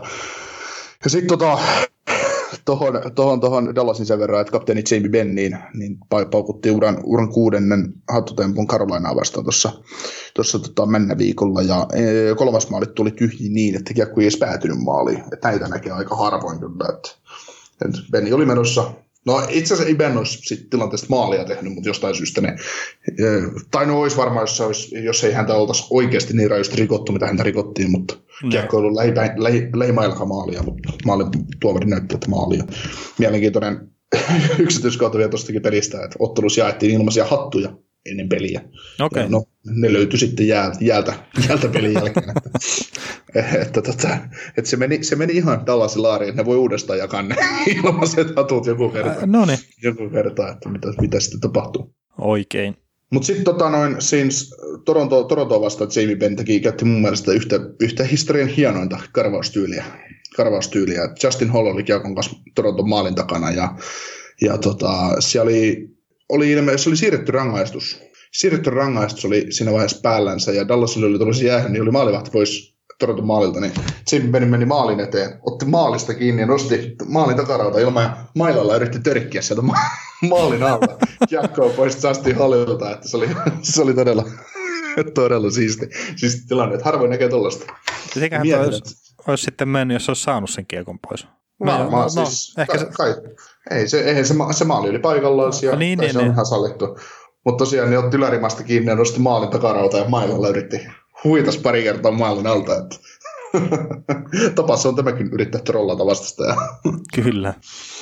Mutta tota, joo, sit sen verran otetaan Dallasista koppia vielä ennen kuin mennään tuonne suomalaisiin, niin, niin tota, Jim, Jim Dilliltä tuli hyvä kommentti liittyen näihin kärkipelaajiin, että, että tota, odottaa pelaajilta enemmän, et, et tietysti harmittaa, että niinku pelaajat ei ole, ei ole niinku niin hyviä, hyvin tehnyt tuho, tuhoja, mitä tota pitäisi, mutta, mutta sitten taas myöntää sen, että esimerkiksi Segin ja Benny ja Pavelski ja Radulov, niin ne pelaa sellaista pel, tota, noin peliä, mitä, millä tämä joukkue voi voittaa, ja kyllä ne pisteet sieltä sitten tulee, jos on tullaksessa, ja, ja tota, sitten myös se, että Benny ja Segin niin kiinnostaa, kiinnostaa pelaajina enemmän se joukkueen kaksi pistettä kuin omat pisteet, että, että ei he, niinku, ei he niinku, omista, ei ne ole niin, niin itsekkäitä pelaajia, että he, niin kuin, he niin kuin katselisivat omaa pistesaldoa enää tässä vaiheessa, kun haluaa voittaa. Mutta kyllähän niin kuin sekin myös, että kun 17 ottelu maali, maali, maaliton putki niin päättyi, niin oli se apina tippu selästä, mm, niin selästä pois. Ja, ja sitten mitä trade deadlinein Jim Dill sanoi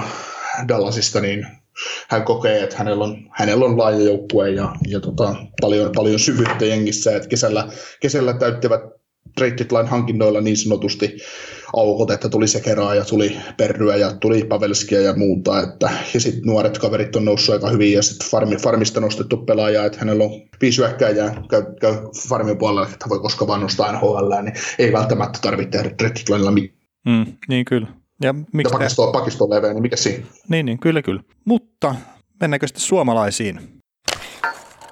Ja no, suomalaisista niin aloitetaan nyt, kun näitä ei ole paljon näitä juttuja, mitä nyt on saanut taas kerättyä tähän, mutta aloitetaan Tuukka Raskista, niin tälleen niin kuin, tämä on oikeasti viimeiset 11 peliä, mutta että jos ottaa niin kuin, että viimeiset 10 peliä, niin saldo on kahdeksan voittoa, yksi tappio, varsinaisella pelillä yksi tappio sitten varsinaisen pelin jälkeen. Ja se, miksi tuo on oikeasti 11 peliä, niin toi sisältää sen Columbus-pelin, mikä Raskilta jäi kesken about minuutin pelaamisen jälkeen. Niin mä en sitä laskenut itse, itse peliksi, vaikka se virallisissa tilastoissa onkin sitten Raskille pelinä merkattu. Mutta toi 10 pelin pätkä, niin 94,6 on torjuntaprosenttia, 1,7 päästettyä maalien keskiarvo ja 1-0 peli, niin Raski pelaa kyllä aika kovalla tasolla tällä hetkellä. Joo, mikä siinä? All-Star Breakin jälkeen on peli kulkenut. Niin, ja se tosiaan se pikku kops päähän, mikä tuli, niin ei ole vaikuttanut kyllä herraan millään tavalla, että tai ehkä se sitten jonkun rattaan saa oikeaan asentoon, en tiedä. Mm. Ikä, ikävä sanoa mitään tuommoista kertaa. On kuitenkin kaikki pääkopsut on pahasta. Mutta ei, ei siinä niinku, että Raski tosiaan se, että se on aikanaan se 19 peliä perehkäisenut pisteen minimissä hallittuun joukkueelle, niin ihan, ihan sillä nyt ei mennä tällä hetkellä, mutta että joukkuepeli kuitenkin kyseessä ja näin, mutta Raski on tällä hetkellä Bostonin maalivahdeesta niin selkeästi paremmassa iskussa. Mikä Joo, tai, niin, no mikä ei ole tietysti yllätys ja, ja, tota, ja tota, on niin kuin selkeästi varmempi, mitä Halak, mm. mitä on niin kuin Bostonia nähnyt. Niin kyllä. Mutta niin se pitää mennäkin, että Raski on ykkösmaalivahti sinne joukkueessa ja kevät lähenee, niin Raski löytää pelissä. Kyllä. Mutta sitten tota, Patrick Laine teki hattutempun ottavaa vastaan tuossa ja olisiko ne tulee Pasille, että ne kaikki ylivoimamaaleja? Ne kolme, joo. mitä se teki. Niin, Kyllä, mut, mun muistaakseni. Joo, no mutta kuitenkin 50 ylivoimamaalia nyt on tehnyt urallaan sen jälkeen, kun tosiaan aloitti. Yllättäen ei ole voinut ennen sitä tehdä maaleja, niin kuin aloittanut NHL-uransa, mutta siitä hetkestä, kun Laine on astunut NHL, niin vain ja ainoastaan kaksi pelaa on tehnyt enemmän ylivoimamaaleja NHL. Että David Pasternak 57 ja Alex Ovechkin 64 ja Patela on sitten tosiaan 50. Että kovasti ollaan niinku huolissaan aina Patrikin näistä maali, tai no aina, tällä kaudella on oltu huolissaan laineen maalimäärästä, mutta ihan tolleen niin hyvässä seurassahan tuo tuntuu olevan tuolla. Keskiverto on paremmassa. Mm. Tai sitten jos ottaa tämän toisen tilaston, mikä tässä on, niin Patrick Laine noilla maaleillaan, niin äh, Sidney Crosbyn ja Brian Bellosin eelle, edelle niin kuin maaleissa, mitkä on tehty ennen 22-vuotis syntymäpäiväänsä. Ja Laineella on nyt 133 maalia, anteeksi 134 maalia itse asiassa tällä hetkellä jo niin kuin tehtynä, ennen kuin täyttää 22 vuotta. Ja sitten tosiaan esimerkiksi Crosbylla oli 132 kappaletta. Ja tämä Laineen 134 maalia niin on seitsemänneksi eniten koko NHL-historiassa ennen 22-vuotis syntymäpäivää. Edellä on semmoinen mitättömyys kuin Mario Lemieux, 145 maalia. Luuletko, että menee muuten ohi? Sillähän on käytännössä loppu, koko loppukaus aikaa tuossa niin lätkiin noita. Öö, niin. Et se on 19.4, että on sitten 22 tulee mittariin, niin siihen nyt se pari kuukautta kuitenkin vielä aikaa. Ja viimeiset, tai no, viimeiset, siis tämän vuoden puolella 19 peliä, 10 maalia, 4 syöttöä, 14 pistettä. Niin, niin tämän vuoden puolella on ollut maaliin vähän paremmin kohillaan kuin tuossa 2019. Huomattavasti.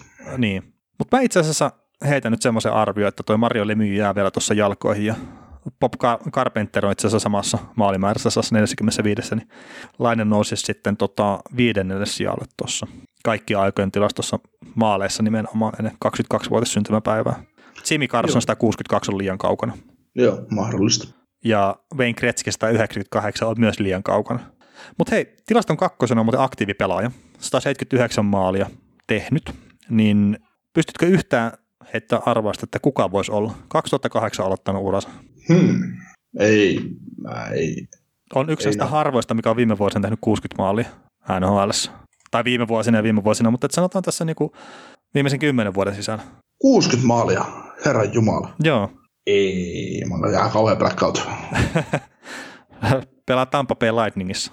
Joo, Steve Stamkos. Joo, tämä on tämmöinen aika niinku yllättävä tilasto myös.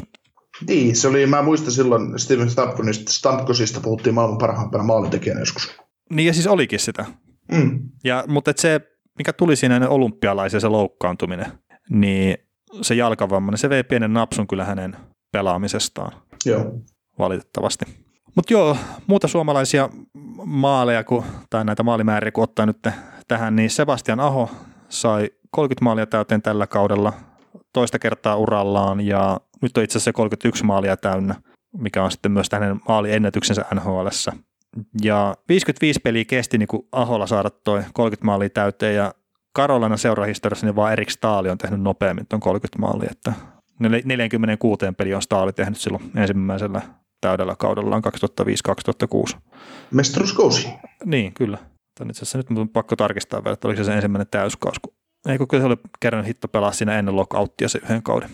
Joo. On vaan jäänyt niin kuin mieleen se tosiaan, että se Erik Stahl tuli silloin ihan tällaista niin kuin tuntemattomuudesta itselle silloin sen lockoutin jälkeen, mutta oli se kerran se tulokaskauden pelasi sinne aikaisemmin alta pois. Pahoittelut Joo. siis tästä. Kyllä.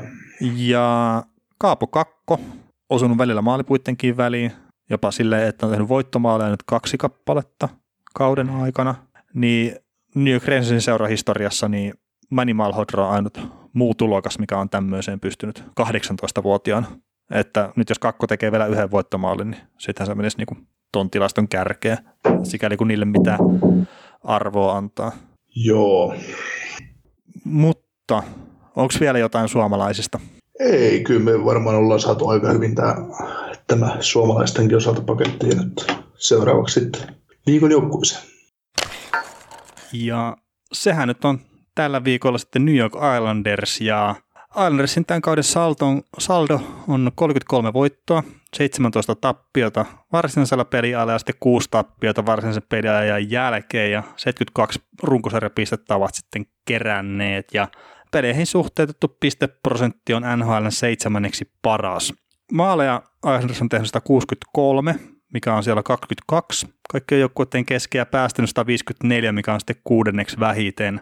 Erikoistilanteissa niin ylivoima 18,9 prosenttista siellä 21 ja alivoima 79,7 prosenttista siellä 16 kaikkien joukkueiden kesken ja sitten Anders laukoo kohti vastustajan maalia 29, 29,5 kertaa per peli, mikä on neljänneksi vähiten koko NHL ja kohti Andersia Andersin maalia lauataan sitten 31,4 kertaa per peli ja se on siellä 15 kaikkien joukkueiden kesken. Niin, niin semmoiset Andersin saadut, että yllättäen ei ole maalivoimainen joukkue, ettei pysty tekemään älyttömästi maaleja ja erikoistilanteet on vähän NHL keskitasoa heikompaa ja näin, mutta puolustuspeli toimii kuitenkin tälläkin kaudella. Joo, se iso peli, hyvä pelitapa antaa niin kuin mahdollisuudet puolustamiseen, vaikka se on viime aikoina ollutkin vähän nihkeämpää, vähän on. No joo, tuossa just kattelin sitä, että viimeiseen seitsemään peliin nyt niin kuin jokaisessa ovat päästäneet kolme maalia tai enemmän. Ja viime kaudella niin esimerkiksi tuommoisia pelejä tuli putkeen maksimissaan neljä kappaletta. Tämä on tämmöinen vähän epätyypillinen Barry Trotsin aikakauden New York Islandersin pätkä nyt menossa tuossa tuolla rintamalla. Mutta onko sitten pelkästään maalivahtipelistä kiinni vai onko se pelitapa sitten vähän päässyt ehkä lipeämään siitä, mitä sitten halutaan? Niin, niin enpäs tiedä kyllä sitä. Joo, mutta sitten tuossa on niinku, tämäkin menneenkin viikon jutteluihin, kun niitä tässä on yrittänyt katsoa, niin esimerkiksi Washington Capitalsia vastaan, jossa ottivat 5-3, 5-3 vierasvoiton, niin, niin tuota, tuo joukkue näytti, mitä se pystyy olemaan parhaimmillaan puolustuspelillisesti. Eli johtoasemassa pelaaminen oli ihan maagista, maagista että, että taisivat johtaa peli 4-1 vai 5-1 taisi johtaa peliä. Nämä tuli sitten viten kolmeen, kolmeen nopeilla maaleilla, mutta 5-3 taisi olla itse asiassa tilanne kolmannen erän alussa, kun peli lähti liikenteeseen, siihen se jäi, mutta se oli niinku just se kahden maalin johdossa pelaaminen, niin ei virheitä.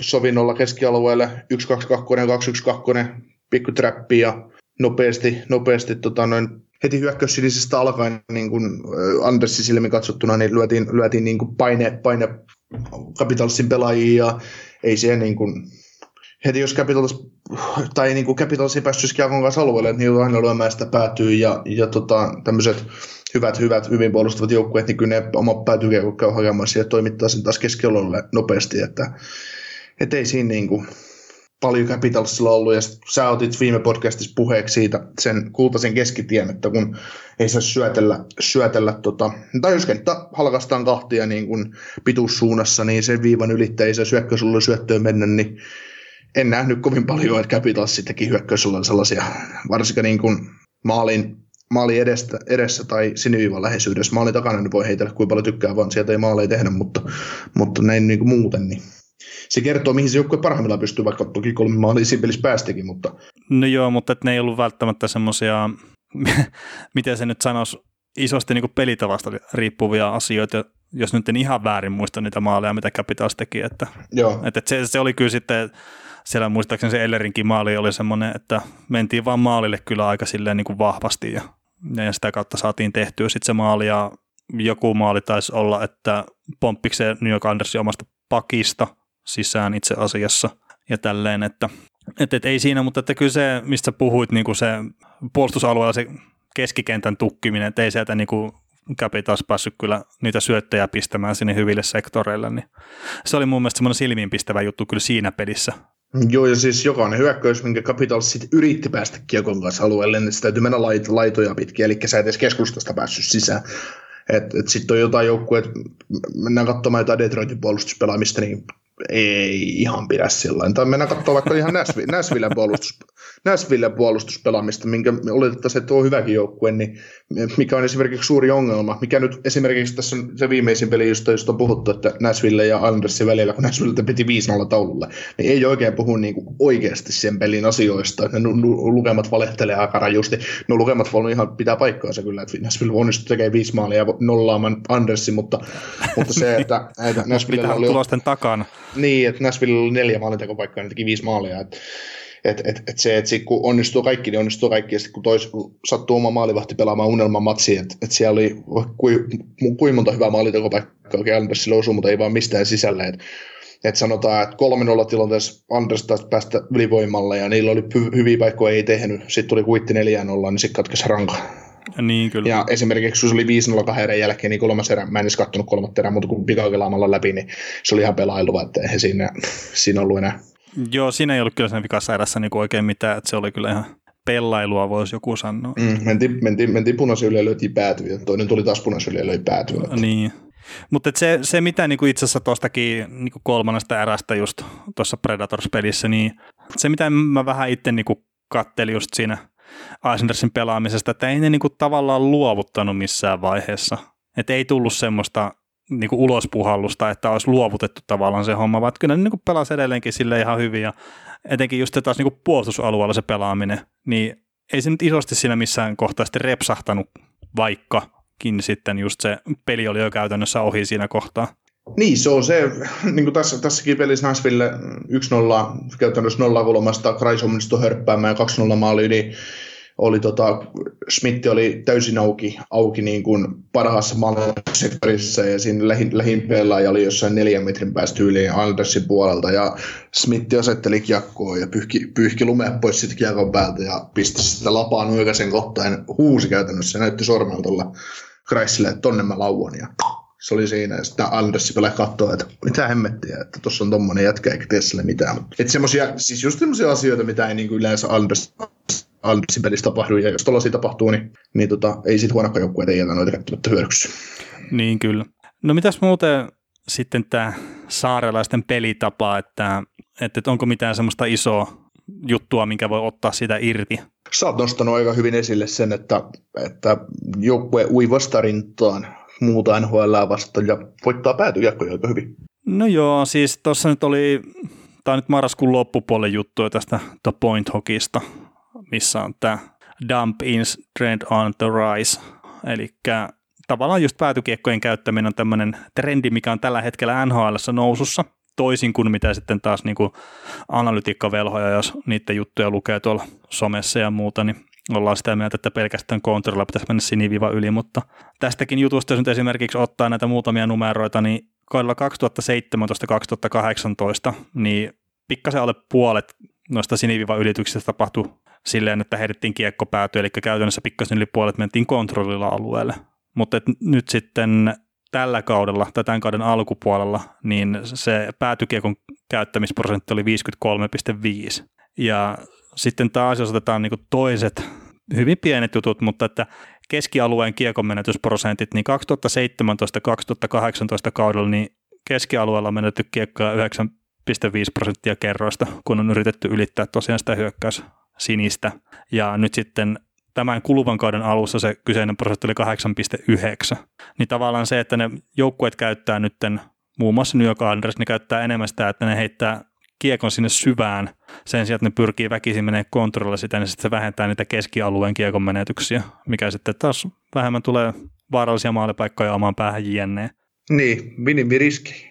Niin, mutta että tässäkin sitten niin Barry Trotsin lainauksia on tässä kyseisessä jutussa, ja nämä on mun mielestä niin ihan sille valideja pointtia, ihan mielenkiintoisiakin juttuja, ne niin kuin taas miettiä jääkiekkoa sille vähän ehkä no jollain tasolla syvemmin pelinä, mutta että, että, että niin kuin New York Andersillakin, niin ei niillä ole pointti sille, että ne pyrkii pelaamaan jollain tietyllä tavalla.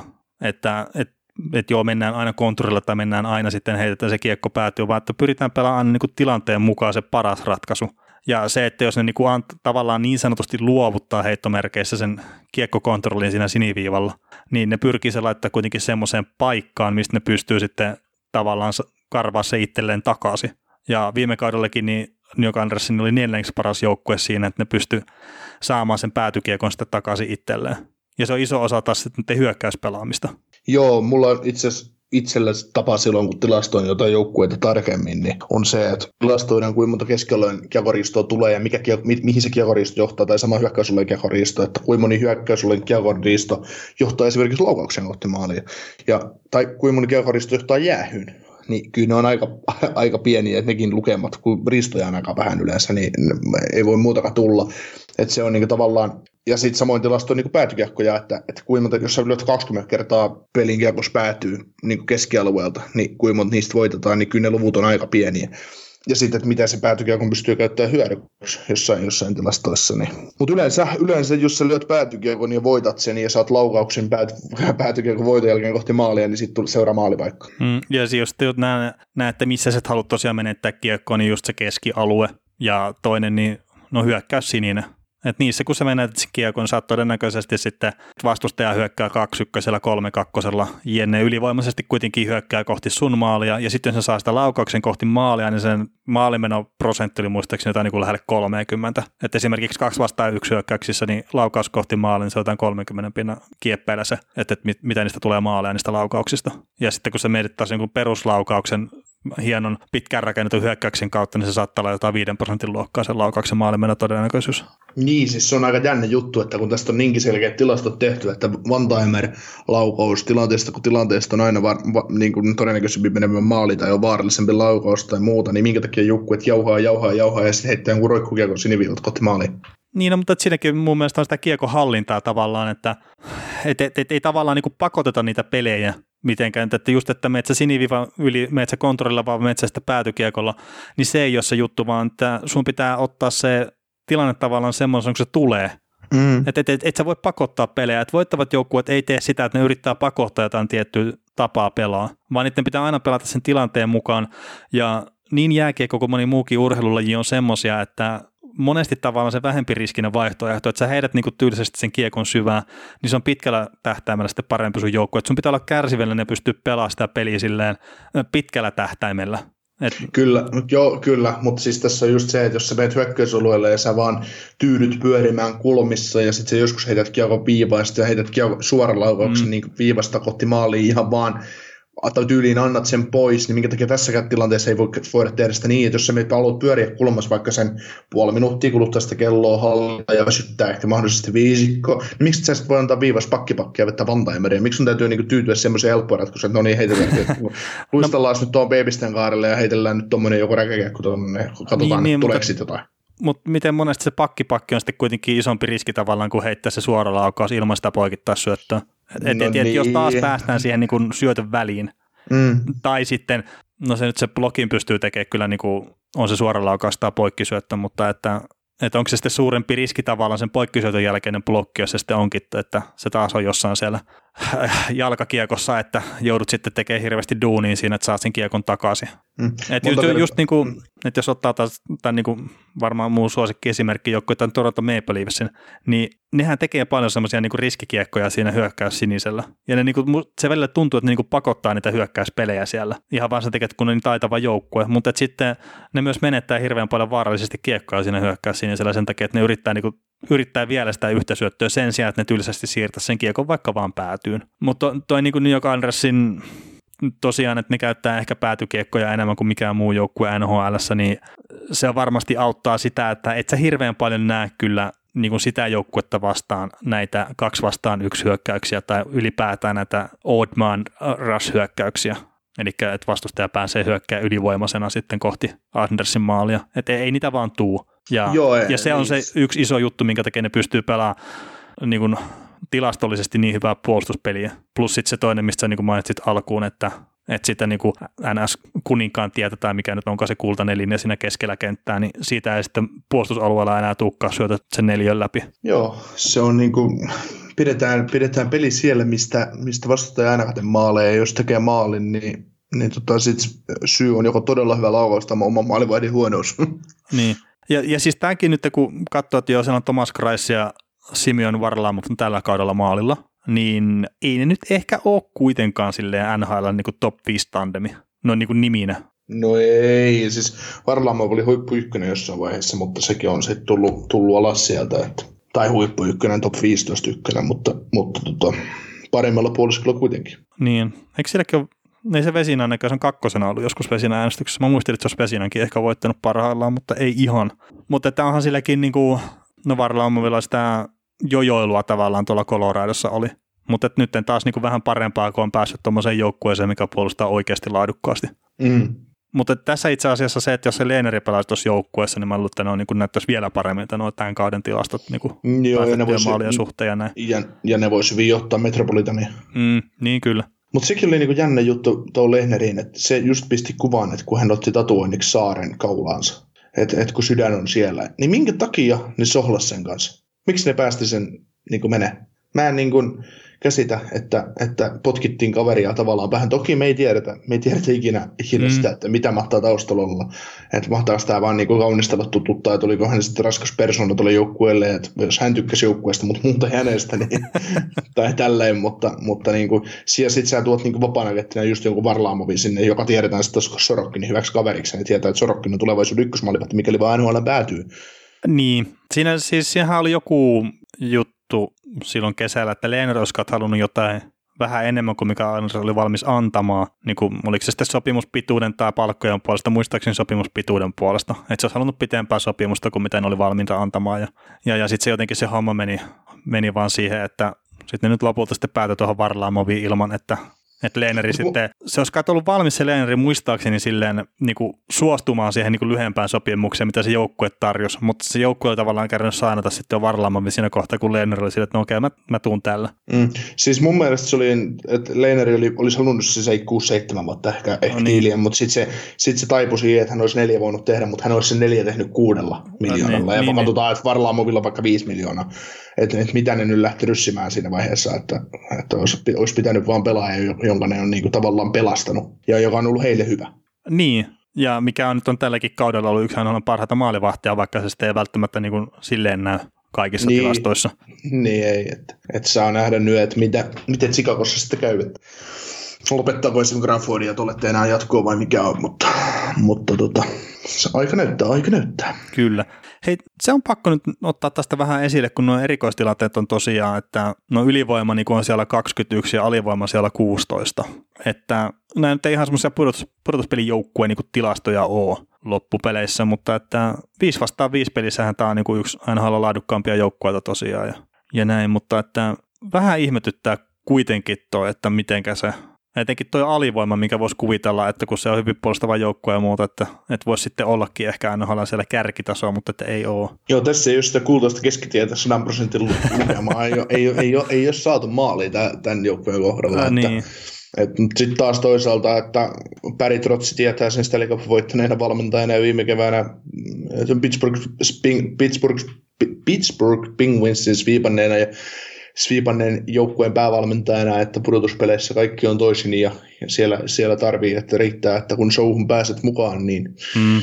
niin mitä sitten tapahtuu. Mutta sitten taas kun mietitään, mietitään tätä joukkuetta ihan niin kuin kokoonpanollisesti, niin mitä tulee esimerkiksi heikkoa ylivoimaa, mikä on 18,9 pinnasta, että joka, lähes joka viidennellä nosahtaa kiekkoreppuun, niin, niin vaikka tämä niin kun mietitään rosteria, niin hyökkäyksen, hyökkäyksessä on 1, 2, 3, 4, 5, 6, kuusi omaa ykköskierroksen varausta ja sitten kun otetaan Eberleviä kyytiin, niin on seitsemän ykköskierroksen varausta. Niin, niin ei se, se hyökkäyks, niin tämä on jännä, jännä tämä joukkue, että niin tavallaan on hyvä, että nämä on onnistunut vara, saanut paljon niin vara, omia varauksia niin kuin, ja kärkivarauksia joukkueisiin, mutta ne kärkivaraukset ei ole ollut mitään kummallisia itsessään.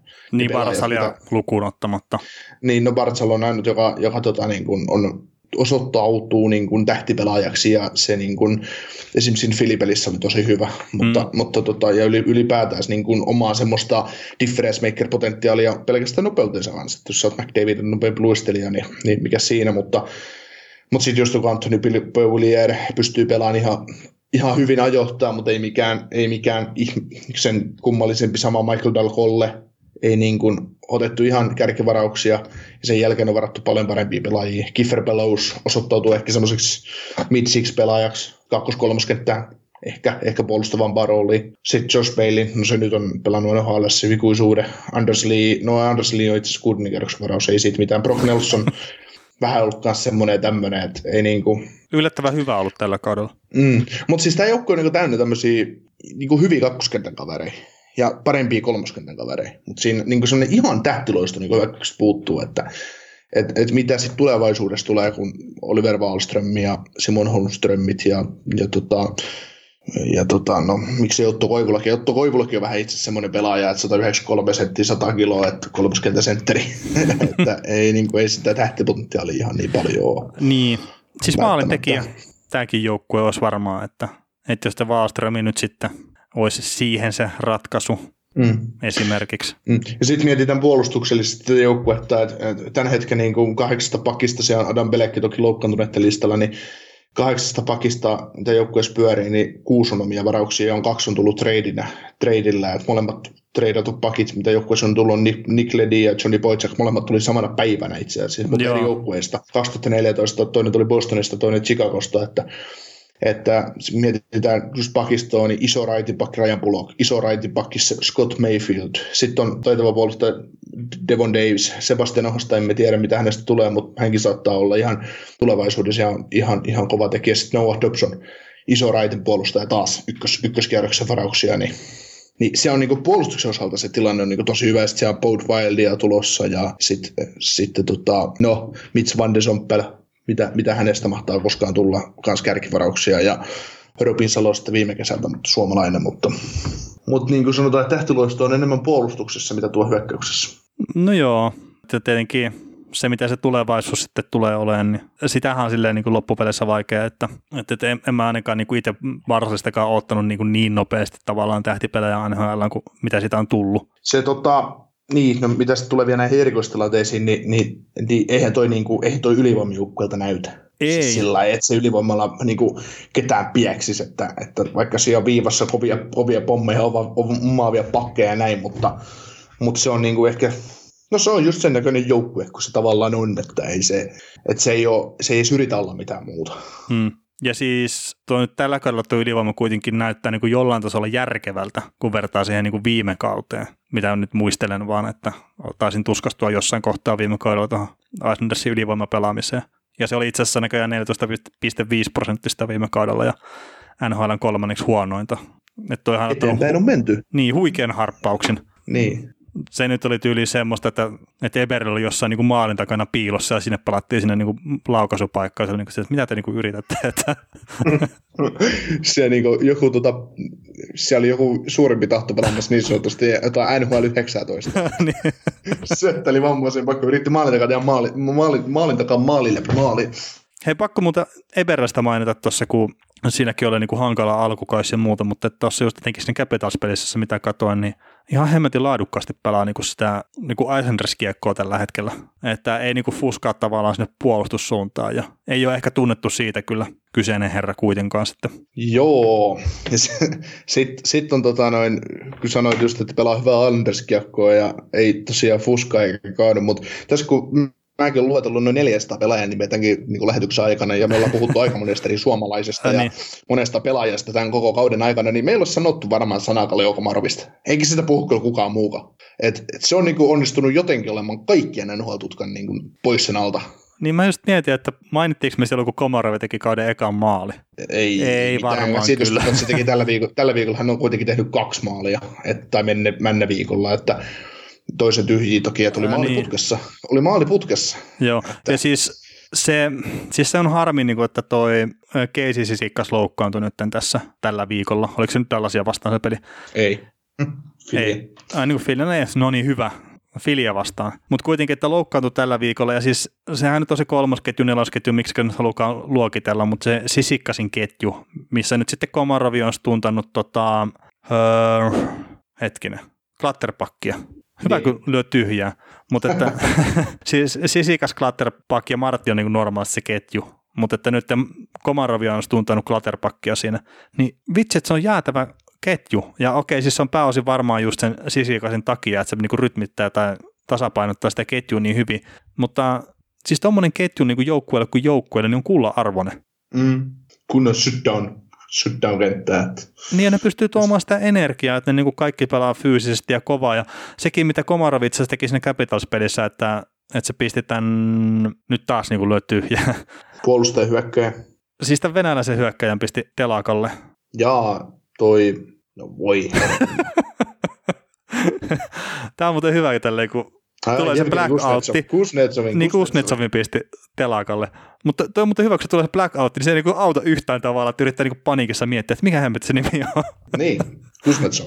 Joo, mutta siis sehän oli kova taklaus, mutta puhdas taklaus ja ilmeisesti olkapää meni siinä Joo, mutta siis Joo, mutta mitä, mitä siis niin tuo, toi kenttä, että se pelaa, pelaa laadukkaasti, mutta sitten mitä tulee vielä tuohon Komaroviin, niin äh, mä nyt tällä viikolla yritin seurata, seurata sitä Komarovin pelaamista tarkkaan, ja mun oli tarkoitus jopa katsoa kaikki hänen vaihtonsa vielä eri, erikseen, no en sitä en saanut aikaiseksi, mutta, mutta tota, Oliko peura se... ulkona taas häiritsemässä sua?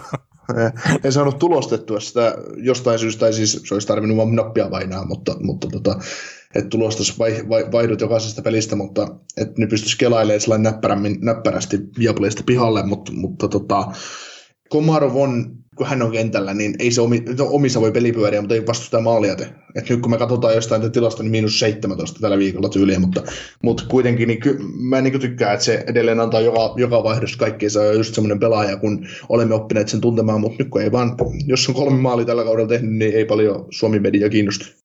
Niin, ja sitten kun ei pelaa Torontossa, että mm. ei sitten niin kuin toi Kanadan mediakaan hirveästi ole kiinnostunut siitä, mitä tapahtuu. Niin, silloin kun pelasi Torontossa, niin se oli joka päivä samanlaista kuin Ilja Mikheev oli niin kuin uutisissa koko ajan, että kuinka hän pelaa ja näin, niin kuin Maro oli ihan samanlaista Torontossa pelatessaan. Mm.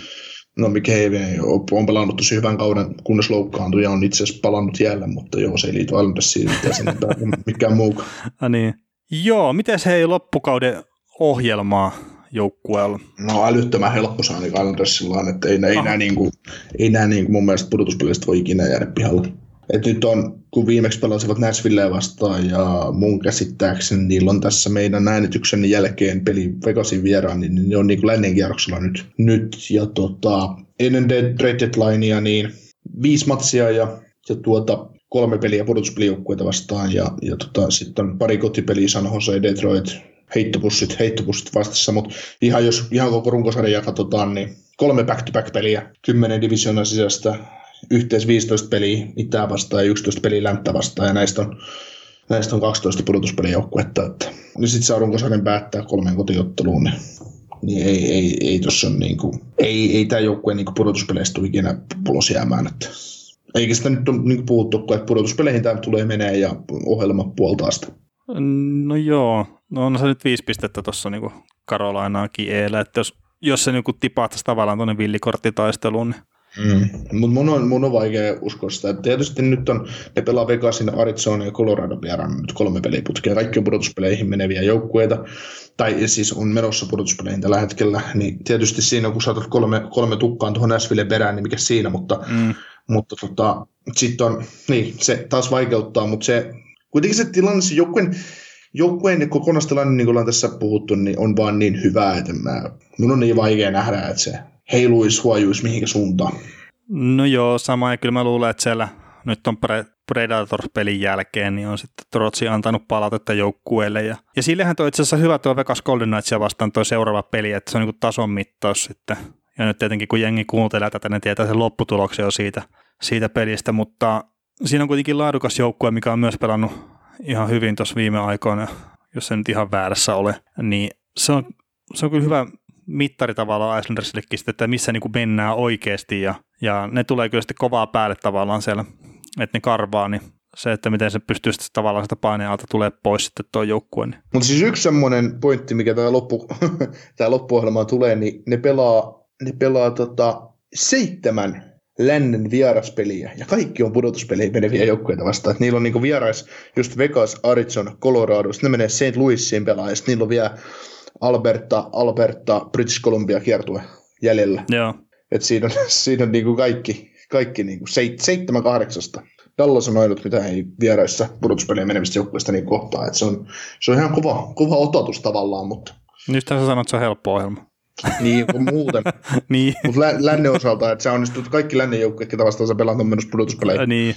No joo, mutta eiköhän me tämä joukkue saada kuitenkin pudotuspeleihin, että varmaan niitä joukkueita pitää sinnekin pistää. Että. Joo, ei me voida kaikki ulos, että... No niin, no kun No musta tuntuu, että mä oon niinku ollut optimistisena pistämässä kaiken maailman Montrealit ja muita sinne pudotuspeleihin ja sitten kaikki niinku vähänkin pärjäävät, niin mä oon ollut tiputtamassa pois. Tämä on itse asiassa yllättävän vaikeaa sanoa niin kuin ennen, ensinnäkin ennen kautta, että meillä oli iso kupla, iso kupla mm. siinä, että mitkä joukkueet idästä menee playereihin ja mitkä joukkueet niin kuin ei varmasti mene, mitkä sitten varmasti menee, niin näin, mutta se on niin kuin, ja sitten vielä tässä kun näitä viikonjoukkueita tehty, aina pitänyt joku arvio heittää, nyt ollaan siinä, just siinä vaikeassa tilanteessa, että tavallaan on joukkueet, mitkä on menossa playereihin, että meneekö ne lopulta sitten vai? Niin, vai niin ei. kyllä. Kyllä. Mutta mitä tota, mietitään trade deadlinea on tulossa tuossa viikon päästä, niin tekeekö sitä joku jotain siellä? Tarvitsisi niitä tehdä? No siis mulla on semmoinen käsitys nyt, että jo ennen kuin Keesi Sisikas loukkaantui, niin ne on tullut kuitenkin niin kuin etsimässä hyökkää jää. Ja nyt sitten tietenkin ehkä vielä entistäkin enemmän sitten haluaisivat sitten, sitten hyökkääjää, että että on toi sisikkas nyt kuitenkin kolmesta neljään viikkoa niin sivussa. Ja no okei, joku piltovamma jalassa, että mitenkä pystyy pitää kuntoa yllä ja näin, mutta kyllähän tuo niinku alkaa olla sitten runkosarja aika lopulla siinä kohtaa, kun palailee tota hän peleihin, niin sehän voisi olla kuitenkin, että siellä olisi hyvä olla jotain lisää hyökkäystä. Ja tietenkin se maalintekijän saisivat sinne.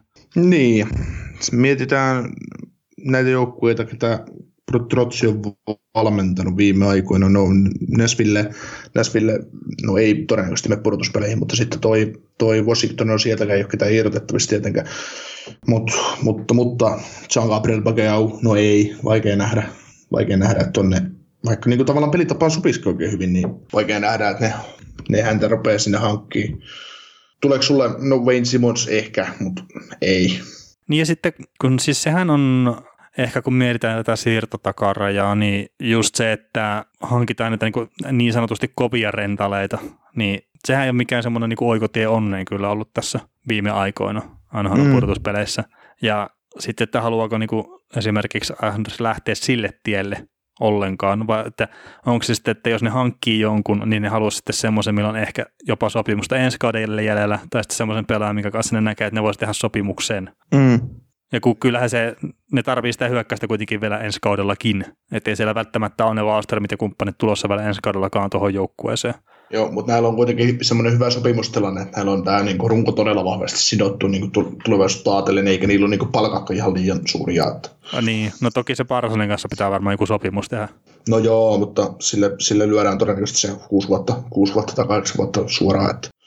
No niin. Koska on kuitenkin osoittanut, että eteenpäin menee ja pystyy, mutta mutta joo, tavallaan tuo joukkue tarvitsisi jotain, mutta ei, ei se markkinoilla oikein ole sellaisia pelaajia, ketä, ketä niin tuohon joukkueeseen kannattaisi välttämättä niin edes tuoda sisään, että et mikä tuota joukkuet vahvistaisi, se toisi merkitykseen. Et sitä oli ihan hyvin kommentoitu, että Chris Krideri, kaikki, ei mitään Chris Krideria vastaan, mutta jos se on top targetti, niin se on aika huono homma.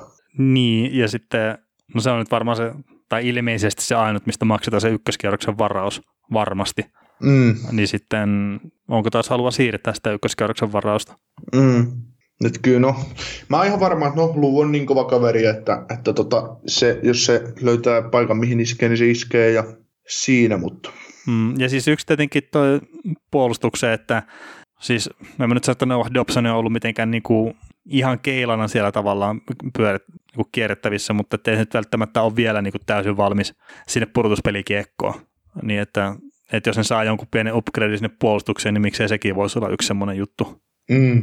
Että kun se pele on tosiaan nyt siellä sivussa ja, ja näin. Ja itse asiassa just kun se on siinä tammikuun alkupuolella loukkaantunut, niin saattaisi olla, että jos tuossa kattelee noita Andersi, että miten on keskimäärin päästänyt maaleja per peli ennen Peletsin loukkaantumista ja sen jälkeen, niin saattaa olla, että siellä on jotain pientä muutosta tapahtunut huonompaan suuntaan sitten sen jälkeen, kun se loukkaantuminen tapahtuu. Et en ole nyt katsonut niitä, mutta nyt vaan tuli mieleen, että saattaa olla jotain merkitystä ihan niin tuommoisellakin asialla, vaikka ei olekaan niin nimipuolustaja. Joo, mitä, tota, mikä se syy oli siinä, kun Thomas Siki laitettiin farmiin? Eikö sillä vaan riittänyt enää? No kyllä se varmaan on enemmän, tai niinku just sitä, että ei vaan riitä. Et en mä muuten usko, että ne niinku haluaa pitää tuommoista miljoonaa miestä siellä farmissa. Mm. Et, et ihan sama kuin just sitten Andrew Laddikin, että, että kun ei riitä, niin ei riitä. Mm. No mikä siinä sitten? Joo. Mutta onko mitään muuta tästä joukkueesta vielä?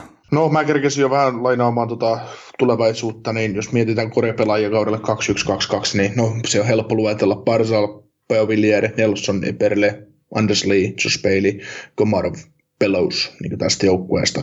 Sitten tota, puolustuksesta Nick Leddy, Devon Davis, Noah Dobson, Scott Mayfield, Ryan Bullock.